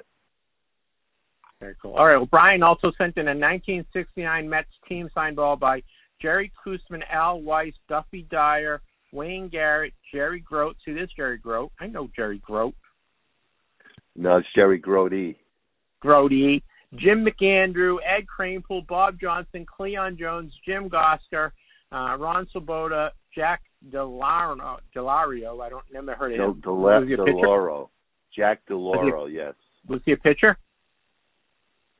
I don't know. Oh, he's I don't still know. him. He's he's still pitching. Yeah. Ed Charles, Bud Harrelson, Amos Otis, and Ron Taylor. They're all unauthenticated, but all signed in person uh, for him. Uh, you see a picture. I, he sent a, pic, uh, a couple pictures of the balls, the ball. Um, what's your thoughts on these? Nice, clean baseball. Unfortunately, you only have 16 autographs on it, and you have a few deceased. I mean, unfortunately, Bud Harrelson is, in assisted living now. He's not doing too well. Um, Cranefield, thank God, had the, the surgery. You have Ed Charles, a wonderful glider, passed away. One of one of one of sports' absolute dolls. Uh, Jim Gosger, Amos Otis, Jerry Grote. Grote was a starter. Uh, Johnson, Gosger, and Otis were fringe players that year. Uh, Taylor was a reliever. You have the shortstop and the third baseman. You have Swoboda, the left fielder. You have Cleon. Uh, Swoboda was the right fielder. Cleon Jones was the left fielder. Cranepool, the first baseman. Mc, McAndrew. You have Garrett, the backup third base. Duffy Dyer, Al Weis, who was a World Series hero, and Koosman. You're missing really the main guys. You're Right, missing no Seaver, no Ryan, no Cleon right. Jones. You're missing the main guys. I would say a couple hundred bucks at- at the most.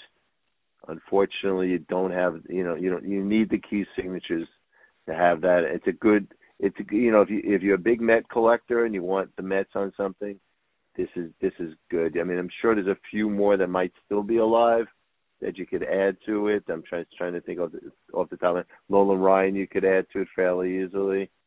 Um, he he does uh, through his foundation. He sent him I think it's seventy five dollars now. I'm not sure Yep, exactly. 75 bucks. You can get you can get that signed. Uh, if you want a full team ball, I got a couple of 69 full team signed baseballs. Let me know. Um, now for the next one, the 1959. Wait, wait, wait, wait, wait, wait, wait. I got questions. If the if it was a full Okay. team ball, what is it worth? And when I say full team, it has Ryan, it has Ryan, uh, Seaver, um, you know, basically the starting nine. What what is what is that compared to this the ball that he has here? Um, Seaver and Ryan on is Hodges on it. Yes. Hodges on it. And I I think I have one in my own collection. I, I I think I have one. I have one in my collection that's authenticated. It has a light Hodges. Those are virtually impossible to find. Uh, with Hodges, I I haven't seen one up for sale in a long time or even auction. I would have to guesstimate at least three to five grand, if not more. Sure. Um, okay, so three to five grand with. It's really important, even though it's because it's not a full ball, but it does have. I mean, it's a nice Met collector ball, right? If you're into the Mets and you're Oh, absolutely, absolutely, absolutely. But I, I just sold one to a good client of mine that had a Seaver and Ryan on the sweet spot. It had 29 autographs on it. it had a lot of the key deceased. I mean, you're also missing Tug McGraw, who was Yep. uh, that that's that's a real big one. And I got a lot of money for it. Um, and you know what? It was just a mid ball, and it was on a Giles ball. You also, I mean, this looks like it's probably a, Bobby Brown ball. I can't. I don't see the. I don't it look. I, I don't see the uh, the stamping on it. For the folks of you at home that can't see it, I mean, it's got it's got it's a white ball. And he, Yeah, it it's a nice he ball. It's clean. The sig- all the signatures are clean. You can read most of them. I, I think it's a nice ball, but again, it's missing the, the kind of the key guys. But it's still a pretty good ball. All right, our next one is from Jake One Flynn. second, Jake one sends Excuse me, excuse me, one second, Jeff. Sorry to interrupt you. Uh, most of the signatures on this ball look like it was used by a, a blue Bic extra fine point pen, except for the Jim Gosger who was in a Jim Gosger was in a felt pen. So that one will probably figure. It looks like it's a, a thin Sharpie or a or a Staedtler. Okay, next. I'm sorry. All right. Go ahead. No problem. Next one. Jake Flynn sent in a team ball from 1959. His grandfather was friendly with Frank Cors- Crosetti. And I, what, what did Frank do for the Yankees? Was he a well player? He was a player and a coach. He had a legendary career, one of the longest standing coaches ever in the That's, that's what I The thought. I thought he was a coach. I thought he was a coach with him Yeah. as well. So he got it at his he got it as a family gift at uh, the ball. He did some research. He, he thinks the mantle is a clubhouse signature, um, but you know we he the the signatures are all pretty clean, don't you think, Les? I mean, Elston Howard, Don Larsen, Whitey Ford. I think the, I think the Ford might also be clubhouse as I'm you know as I'm looking at it again. Um, it one of the drawbacks, and it's actually pretty interesting. Most of the '50s balls that I've come across over the years, they're non-official balls. They're on Yankee Yankee team balls. So the Yankees must have team balls that they were that people were able to get.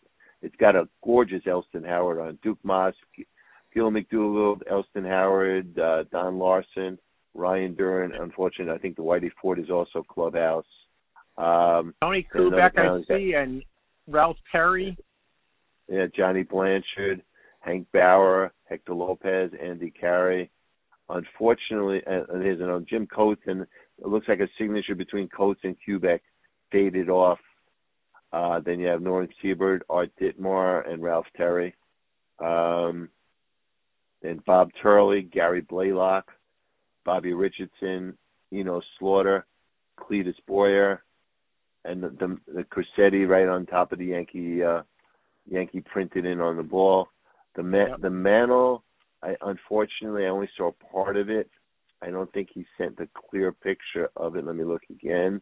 I only see I part see of it it. under the underneath the Andy Carey, so he's pretty confident at his clubhouse.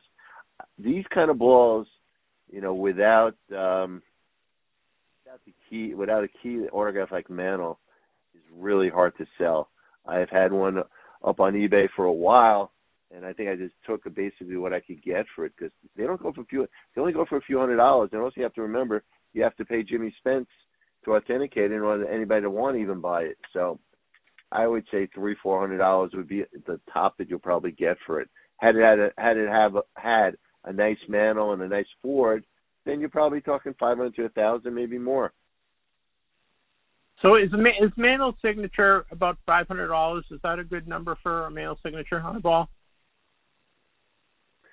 Well, remember nowadays that people are big on getting stuff graded, the autographs graded. So on a single sign ball, the, there's a big variance between a PSA 10 to just a, you know just a, a scribble on a ball. So you want to get the clearest signature on a on a on a single sign ball. And I've I've got a few left at a 10, and I'm asking five thousand dollars for them because they're just not out there. I know another I know another dealer that deals a lot in baseballs. He submitted over 250 different Mantle single sign balls. I think he got maybe two that were tens. He told me. I said, really? So uh, they're pretty hard. So you want remember, folks, when you're collecting, have an opportunity to get someone's autograph. You want to have a nice new pen. If you're doing a sign, going to a signing, you want to have a new pen for them to use. Preferably, you bring your own pen that you prefer on your ball, but you want to get the the boldest signature. You're paying good money to get them to sign something.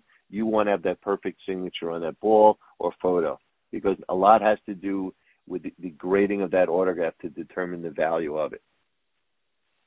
And it's and almost and it's more, it seems like it's more valuable if it's a single sign ball as opposed to a team ball. I think the team ball seems to not be as valuable as a single sign ball. You know, if you have a Mickey Man or a Willie Mays or Ted Williams single sign ball, it's almost as worth as much or more than a team sign ball. No. Good question, Jeff. People out there, which would you rather have? And a Roger Maris single sign balls, one Yankee team ball? That is the question. Right. It goes it goes counterintuitive to me because I like the team sign balls, but I seem again, it seems like the team signed balls are um, even cheaper than the single sign balls. I, it just seems that way. I don't know. I've got a a doctor collector of mine for years that that's been collecting Hall of Famers, and realizing that to find cut autographs on some of these tough guys, you know, like Honus Wagner or John McGraw, it it actually is cheaper to get them on team balls. Yeah. Unless the team win, unless it's a championship team. If a championship team wins, and you have, uh, you know, like I said, the 61 Yankee ball, those are much more popular than single sign. But it all depends on the condition of the autograph. We go back to that. So the question of the week for everybody to get back to Jeff would be, what would you prefer to have? Single sign Mantle with an average autograph, say six seven, with a Maris six seven, or a seven eight 61 Yankee team ball. I would want the team ball or less, honestly, but that's just me. But it doesn't seem like that's the direction the hobby is going. I'm, I'm the you- same you, way you, as you. Yeah, you as a dealer and you you as an expert, what what is your thoughts on it? You got to remember, first, first and foremost, everybody out there, I am a collector that couldn't afford, you know, couldn't afford his addiction anymore. I had to become a dealer in order to keep on staying in this business. But I, I, I always liked team balls. Um, as I started collecting, I was always getting team balls signed. You know, I never thought of getting single sign balls. Had I have been getting single sign balls early on, I would have had an amazing collection of single sign balls. So I didn't, I didn't think it was cool. I thought, it, you know, back then, it's a, a baseball in the '60s and '70s like three bucks, which was a lot of money. When car, when when trains and buses were only like 50 cents, a quarter, 50 cents to travel around New York in the two fare zone. So three dollars was a lot of money back then. So most of the time, uh, you know, if, if you got, a, you wouldn't get a ball sign, you get a photo sign because it's much cheaper. Cool. All right, our last our last item. It's a a poster. It's framed. It is from the it is from 1987. It's and I wasn't familiar with this game. I guess it was a game between the 62 Los Angeles Los Angeles Dodgers and 62 San Francisco Giants in uh, Phoenix uh, on February 8th, 1987. And this is a um, poster signed by a lot of the guys that played in the game. Um, just looking, there's a bunch of guys. Orlando Cepeda is one of the the big ones, but there's also uh, Gaylord Perry, Leo Durocher, Ron Fairly, Johnny Podres, Mike McCormick, Felipe Alou. Um, it's a nice piece, right? Uh, the the the autographs are mostly gold, but uh, some of the ones that were signed on on the white, Orlando Cepeda, Ron Fairly, are signed in black. Um, but and most of them are signed in gold. Uh, kind of a nice looking piece, don't you think, Les? It's different. It's definitely different. Uh, obviously, this was um, commemorative poster because I don't think this is this is done in '87, so 25 years right. later. So it's 25 years later. Had this have been an actual poster from from '62, you'd really have something. This is just a commemorative, just uh, done by the Phoenix Memorial Hospital Foundation. It's probably the company that or this L. I can't see El Polo or something and light beer. They Yeah, probably right, they, they, right, or some type they- of restaurant. yeah, I would say the Phoenix Memorial Hospital Foundation benefit made these up and probably had them sign, and they probably they had the guys sign it and they donated the money to uh to the hospital, which is really nice. Great, great. Uh, any charities out there that need help raising money? Let me know. I'm always looking to help charities out to raise money for good causes. Um, how many autographs do we have on here? Two, five, oh, about twenty. 15? Maybe twenty, yeah. I mean, Um, Wa- you've got- Wally Moon, La- Wally Moon, Larry Doby. I'm just looking at some of the names that I can read. Um, I, I'm, I, I think DeRosa, Marshall. you, you got. I don't see Marichal on here. I don't think. Yeah, Harry ha- Harvey Kuenn. Kuenn. Um, Harvey Kuenn, Harvey Kuenn was a good one. Max Patkin, the the clown prince of baseball, is on here. Yeah, I see Um, him. I don't, This is a this is a tough one to, to really try to, you know, to estimate the value because you got to find someone that that's either a Dodger collector or a Giant collector, and really wants these. I, I'm probably going to be a little low on this. I would say probably three to five hundred dollars would be what I what I would hope to get out of it. Uh, the framing would you know would be a little additional money that you'd have to spend because it's a big piece. It's it's a nice piece. It, it displays nicely, but you, you're missing a lot of key signatures. You don't have Mays on it. You don't have Drysdale. You don't have Koufax on it. Uh, uh, you, miss uh, you know missing the, the real the stud Hall of Famers. You know some of the greats of the of the best of the best. You have Cepeda, who was who was terrific. You have uh, Leo Durocher. Um, I don't see where the uh, the uh, Doby if Doby's on. I, I don't remember Doby being on either of those teams. You have to point yeah, that out. Gaylord Perry. I don't. I don't. I don't see Gaylord Perry, but I'm, he must be there I don't see. I don't. I don't see him either. I see. In his, le- in his note, he did say Gaylord Perry, but I don't. Huh? We're looking. We're looking at, a, at two or three pictures. I just it's hard to see. But so I was gonna when I, I was gonna say between 200 and 250 in in my mind. Um, but you know if yeah, you, I mean, get to three to four hundred dollars is still a nice take for. I mean, he found this at Goodwill, so hey, really, really, it's a win, right? It's a win-win, yeah, definitely a win-win. Um, you, you know, I don't think Mays is doing any more signings, but you know, or Koufax, if you added a name like that, it's going to cost you a lot to get that autograph, but it's gonna it's gonna definitely en- enhance the value. So you probably pay like fifty dollars for the so for the fifty dollars, you know, put it on the wall if you're a Giant or or a Dodger fan and enjoy it. I agree. It's it's it's a nice piece. Congratulations on it. That's it's a good find. Well, guys, that wraps up our um, less appraisal uh, estimates uh, opinions for June. If you do have anything that you'd like to Les to do, give an opinion on, we will do another one uh, next month in July. You can send it to me at ttmcast at yahoo.com. That's ttmcast at yahoo.com. Just send me send me a picture and a little description, and uh, we'll do another appraisal in July. All right, Les? Sure. So the estimate of value. We're just gonna, you know, we're gonna Yep. we're gonna discuss it and t- tell you what we think about it. And if there's any any further questions on anything, please send them off to Jeff. Uh, and don't forget, I, I want to hear from the I want to hear from everybody out there. Which would you rather have? Single sign Mantle, single sign Maris, or a 61 Yankee team ball? Because you've you've already heard my opinion and Jeff's. I'm a I love Mantle, I love Maris, but a 61 team ball is like that to me was the ultimate team in sports at least ultimate Yankee team, second only to the 27 Yankee team. And you could also compare it to some of the 90s Yankee teams with Jeter. But to me, that those are history-making teams. Those were just amazing. So I want I want to hear you- I want to hear what everybody has to say on that. Very cool. Thank you, Les. I appreciate it. Uh, we will talk uh, next week.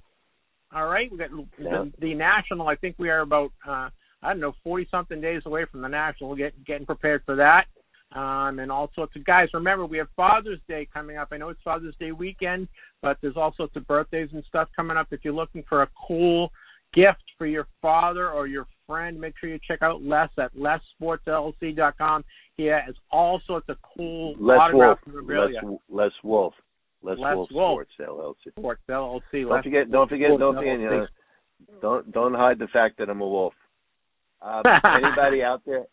Every, don't forget, everybody the gift. Whether it's a birthday, anniversary, a wedding, I'm happy to help them. And you, the, go check out my Google reviews. I've got some amazing reviews on the stuff I've gotten people that they that they love the items. There was a woman that um, a friend of mine. She wanted a present for. She's a huge Met collect, Met fan, and I got her. uh Jay Hook pitched the first Met victory in '62. It was on a it was on a commemorative Met ball from Shea Stadium, and he wrote out first win with the score and everything on there. There's a video up on uh Google of the woman. and She's just she, it was blew her away. Just watching her reaction in the people because remember this isn't just the average gift that you're giving people. This is something that's memorable. It makes them think back when they were a kid or one of the happy times in their life. And that don't forget, as a collector, memorable moments of memorabilia is what keeps us going in life. Yeah, and Les has Muhammad Ali. He has uh, Mickey Mantle. He has uh, Hollywood. A lot of guys, people from Hollywood and music as well. So make sure you check him out. It's LesWolffSportsLLC.com. Make sure you check that out. All right. All right, bud. I will talk to you next week. All right. Sounds like a plan, my friend. You stay well, and and everybody out there, let's go Yankees. All right, I'll talk to you later. Be good. Bye. Guys, getting the value of your trading cards has never been easier thanks to the free Collx app. And now you can buy and sell cards with other collectors. With a million collectors on the app, you can find just about anything. Build your PC, sell off your cards for top dollar, and trade up to get your grail card. Or if you're just looking to manage your collection, try Collx Pro, where you can export your collection, print checklists, and much more. Download Collx C O L L X for free on the App Store or Google Play. Drew, I have to say, um, Les's Les's appearances are getting better and better, and this is another good one. Uh, Yeah. Les gets an A plus. He he uh, had a great time at the Boxing Hall of Fame, and we really had fun doing the appraisal. So. Uh, just remember, the appraisal is just an opinion, right? It's not an official appraisal. It's not a real uh, a solid appraisal. Just kind of give you an idea of what an item's worth. Just keep that in mind. And I just want to thank Les for his time and and uh, his expertise. He's really uh, added a lot to the show, don't you think, Drew? Absolutely. I love having him on there. I mean, he's always got he has an opinion on everything, it seems like. So it's always just good to, you know, hear from him. And anytime you can get the expertise added on with that, just such a great bonus. All right. Well, that wraps up our- our time with Les Wolff. Next up is making the grade. Making the Grade is sponsored by Certified Sports Guarantee. Go to csgcards.com for sports card grading for the win. With the summer just around the corner, baseball cards are heating up. Send your MLB stars, rookies, and prospects cards to CSG Cards for grading. Protect your PC and get your cards in the best holders in the hobby. Whether it's cards of Shohei Ohtani, Corbin Carroll, or Druw Jones, CSG Cards offers fast turnaround times with low grading fees. Go to csgcards.com to start your submission today and get $10 off the first year of your membership with code TTMcast. Go to csgcards.com. Making the grade is the summary of the grading community. A lot of stuff going on. We have some grading numbers to report. We do indeed. June 5th through the 11th. Uh, mentioned last week, you know, there was the holiday weekend. So seen uh, some some tiny increases here in the grading companies this week. Uh, PSA, a 28% increase uh, up to a 237,900 cards they graded this past week. CGC, a 56% increase, 16,700 cards out of them. We saw uh, SGC see a 131% increase, 21,100 cards they graded.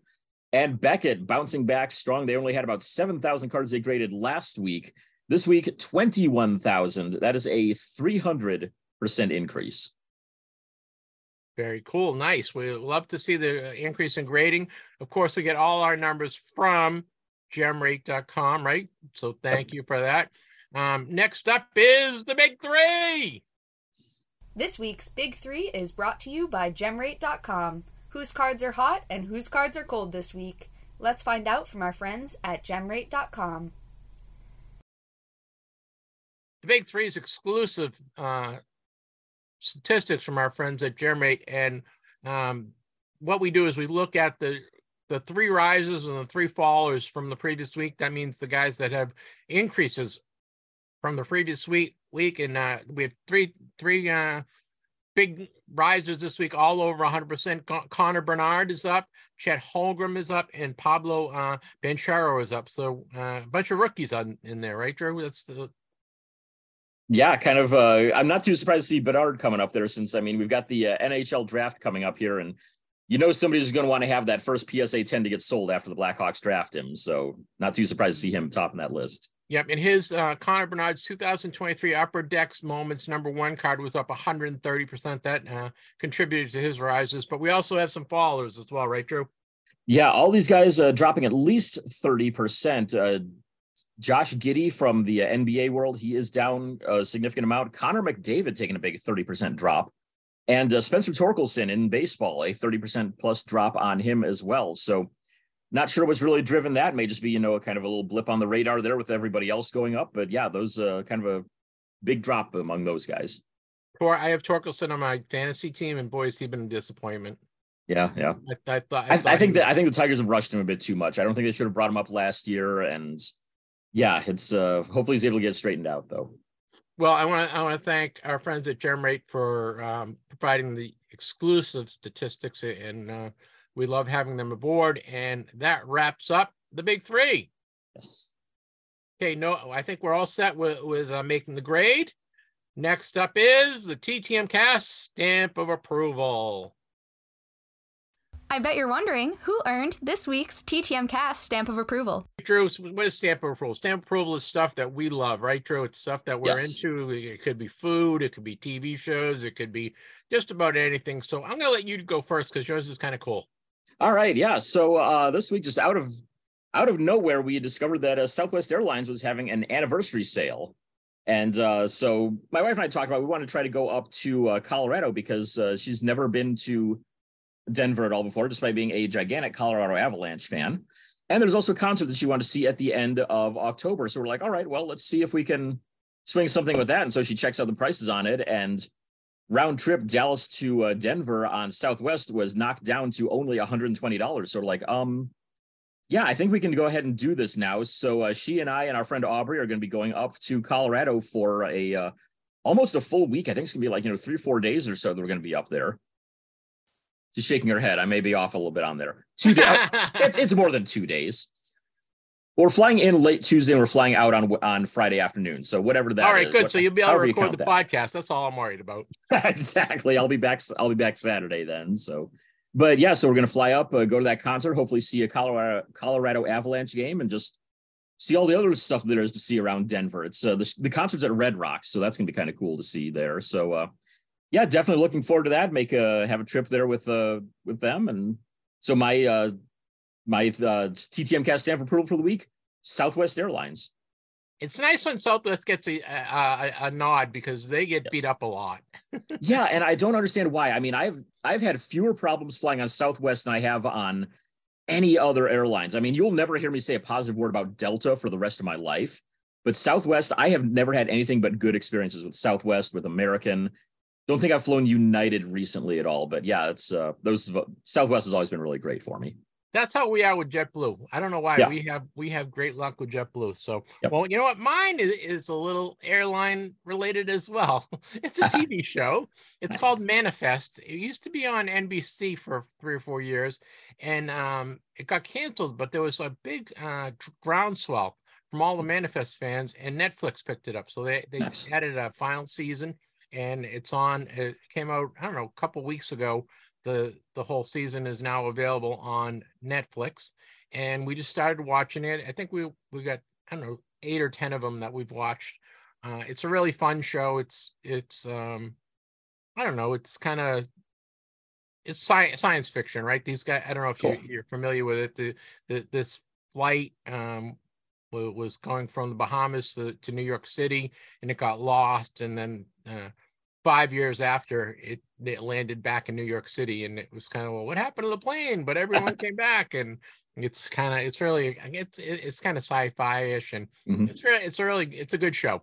So I am giving my TTM cast TTMS TTM cast TTM cast stamp approval. I'll get it out to Manifest on Netflix. It's the final season. Uh, enjoy it. Uh, you can go back and watch the old old ones, and then um, catch up if you haven't watched it. It's a good it's a it's a, a good good series and it's the final season, so they get to they get to close everything up. So my TTMS stamp approval goes to Manifest. All right, Drew, that wraps up TTM cast stamp approval. Next up is the Vern Rapp Minute.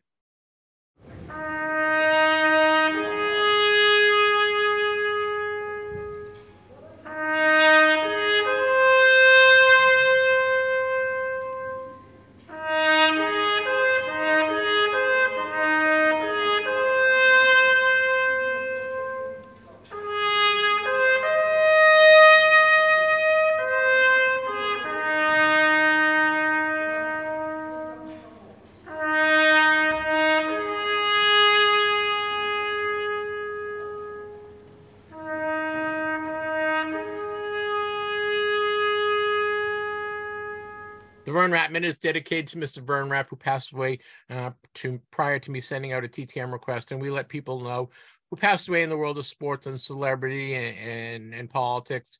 uh, somebody that you might be sending a TTM request out to uh, who, who passed away this week, so you're not embarrassed by sending out uh, a TTM request. It happens every once in a while, right? True. Yep, yep. Well, this week we lost Don Hood. Don Hood was a pitcher for the Baltimore Orioles, Yankees, Indians, Cardinals, and Royals from 73 to 83. Left handed uh, pitcher. He, he, had a pretty good career. He was a great TTMer. Don Hood was 73 years old. Uh, we also lost uh, Homer Jones this week, former wide receiver with, with a couple NFL teams. Played from 1964 to 1970 as a member of the Giants and the Browns Played the 1967 Pro Bowl as well, so at least a pretty solid season right there. And uh, Jeff and I were talking before we went on the air here that in 1965, Homer Jones invented the spike, the uh, the best known NFL touchdown celebration. He's the one who invented that one for the first time. He was 82 years old. Very cool. And, and you and I were talking. What happened was that in '65, the NFL um, instituted a fine if you threw the ball into the stands. And Homer Jones said, "Well, I'm going to get around that." yep. and, and spiked the ball, and that that led to all the spikes and uh, you know end zone cel- celebrations and all that, and that all happened yeah. from Homer Jones. Pretty cool. Yeah. Drew, we lost Danny Young. Danny Young pitched four games for the Chicago Cubs in 2000. He was only 51 years old. Danny Jones, former Cub, was 51 years old. Uh, let's see here. We lost this week uh, Harvey Glance. He was a uh, gold medalist in the 1976 Montreal Olympics. He was part of the United States 4 by 100 meter relay team. Harvey was 66 years old. And lastly, we lost Jim Turner. Jim Turner was a kicker. He picked kicked for the New York Jets in the Super Bowl three, right? He yep. he actually made um the, the he, it was it was a tied record. He made the shortest kick in Super Bowl history. It was an eight yard kick. Nice for a field goal. And uh, if you remember, the goalposts were up moved up front. Yep. When when he kicked it, so it was really it, it wasn't an easy kick because mm-hmm. he was right on top of the goalpost, but mm-hmm. he did he did make that. Uh, he also kicked for the Denver Broncos. He had 403 field goals in his career, 521 extra points. Jim Turner was a great uh, T. Do you have Jim Turner on a card? I do. Yes, I got him uh, about maybe three or four years ago. I want to say. Yeah, I think I got him twice. Uh, I got him on a Broncos card and a Jets card. Uh, Jim Turner was 82 years old. Well, Drew, that wraps up the the Vern Rapp minute. Uh, we are sorry for your loss. Something goes out uh, to friends and family. Um, next up, Drew, we'll talk a little TTM returns. Yeah. Was our mailbox full this week? Let's take a look at this week's TTM returns. So finally, Drew, after like three weeks of nothing, right? I've had like two, two or three every day. I finally got some returns, uh, and I sent out a bunch as well. Why don't you do yours first? Because yours are all hockey, and I, yeah. I love hearing your hockey returns. Cool. Yeah. So I was uh, getting a little concerned because as of like I think it was Wednesday there, whenever it was we uh, recorded the uh, Wednesday show, whether it was on Tuesday or Wednesday, I hadn't received anything in the mail yet. And I'm like, okay, this is bizarre, but fortunately, started rolling in the last couple days. On Wednesday, got in former goalie Pete Peeters, who of course played for the Capitals and the Flyers at the very least, maybe a couple other teams in there. Was Bruins, he, he was a Bruin? Yes, there we go. So yeah, played for a couple of several NHL teams in there, but needed him for the 88 89 set. And so got him on that and a couple of other cards that took about maybe a two and a half week turnaround. It was a pretty quick one up to Canada there. Uh, Thursday, I got one in that you'll see on my video this week. This one fooled me because of the uh, initials on it and the uh, Canadian stamp. I thought it was somebody else. The initials RS. Instead, no, it was Ray Scapinello. Scapinello was a linesman for seemingly forever in the NHL. He was well on from some point in the 70s or so, all the way up to the early 2000s or so as a linesman. And he had a carpal cards. Well, he had a card in the uh, 1990-91 Pro set set when they did all the referees and linesmen and everything on cards. And so that is technically a Hall of Famers rookie card right there. So I mailed off Yay! two of those and got those back after about a five month wait. And then on Friday, pulled in two guys from, uh, well, two former Bruins actually on their Bruins cards in the 88 89 set. Got Reed Larson on uh, his card and Steve Kasper on his card, and about, I think, two or three others I sent in there as well. So knocked out uh, three set needs right there and another Hall of Fame rookie card. So, uh, yeah, pretty decent week on the hockey front there. Very cool. Very cool. How you got anything you going out this week? Um, as soon as my stamps arrive here, I'm getting I ordered up some Korean stamps wow. because I want to mail off to Julio Franco. So we're going to send off to him as soon as those stamps arrive. Which, uh, based on this, it says they should be in sometime early next week, hopefully. And once I get those, we'll mail that off. Keep my fingers crossed, and hopefully we'll have an 88 Donruss Diamond Kings Julio Franco to add to the uh to that set. Very cool. Well, I, I've had I had a busy week. Um, a lot of I, I got a bunch of returns. So uh, let's. I got a couple of uh, baseball Hall of Famers. I got Carlton Fisk back, and I got Andre Dawson back, which is very very cool. They were they were both less than ten days. Really really quick turnaround. So I was very Nice. happy about that. I also got Steve Garvey, who should be in the Hall of Fame. I got um three cards back from him. I got Ron Guidry. Ron Guidry signed one card and did not sign the second card. Um, that one took a couple months, but I got his the 87 Topps card back from Ron Guidry. So very happy about that. I got a um, and basketball. I got 1974 Topps card of uh, Jim Barnett. Jim Barnett is a, a Utah Jazz guard, and he played for a bunch of teams, I believe. He played he played for he played for the M- NBA and ABA. He played for he played for a few teams. He was uh he played college basketball at Oregon, and he played uh, uh for a bunch of teams in the NBA and ABA. He was a guard. He, he signed a 74 Topps card. That took a couple months. And then I got uh, Hartland uh, Monahan, who was a right winger for the Capitals, on his 77 Topps card. So I got I got that back. So that, that was pretty good. I, I- and then I sent out I think I sent out probably um 30 cards this week, and then I've got another 10 baseball that I'm that are basically ready to go that will go out next week. So I've been I, I've been trying to get a lot out in the mail, you know, because Yep. I, I I went about two or three weeks where I didn't send anything out, and then you know what happens. You don't send anything out, you don't get anything back. Exactly. Yep. Yep. so pretty cool. So hopefully I'll have some more baseball Hall of Famers coming in. I sent um a bunch of 1973 uh, Topps football cards out earlier in the week. So Nice. um hopefully uh, I got those, and then I got a bunch of baseball that I'm going to send out um this week, beginning probably Monday. So uh really uh back into the TTM, and you know. Yeah, exactly. That's uh it's been kind of tough for me because I mean when I first I you know I really hit it all the TTMs hard in 2020 because I couldn't do any in-person stuff at all. And now it's like the last two years, all right, I've been able to hit all the in-person stuff. And now the TTMs have kind of been suffering a little bit because of that. Yeah, it's you know, it's you got to get motivated sometimes. And I, oh, and I want to Yep. thank uh, Drew got me um Fergie Jenkins rookie card. Oh, I yeah. had sent it out to him, and I got that in the mail yesterday from Drew. So very cool to get uh, Fergie Jenkins on his rookie card. Um, I've had that card forever, and it was nice to add to the collection. So thank you, Drew. Yes, no problem. All right, guys, that wraps up returns for the week, and uh, hopefully the next couple weeks we'll have a, Drew and I will both have a lot of returns to report. So we are having fun with TTM, and hopefully you guys are as well. All right, Drew, you want to put a bow on this thing? We'll wrap it up.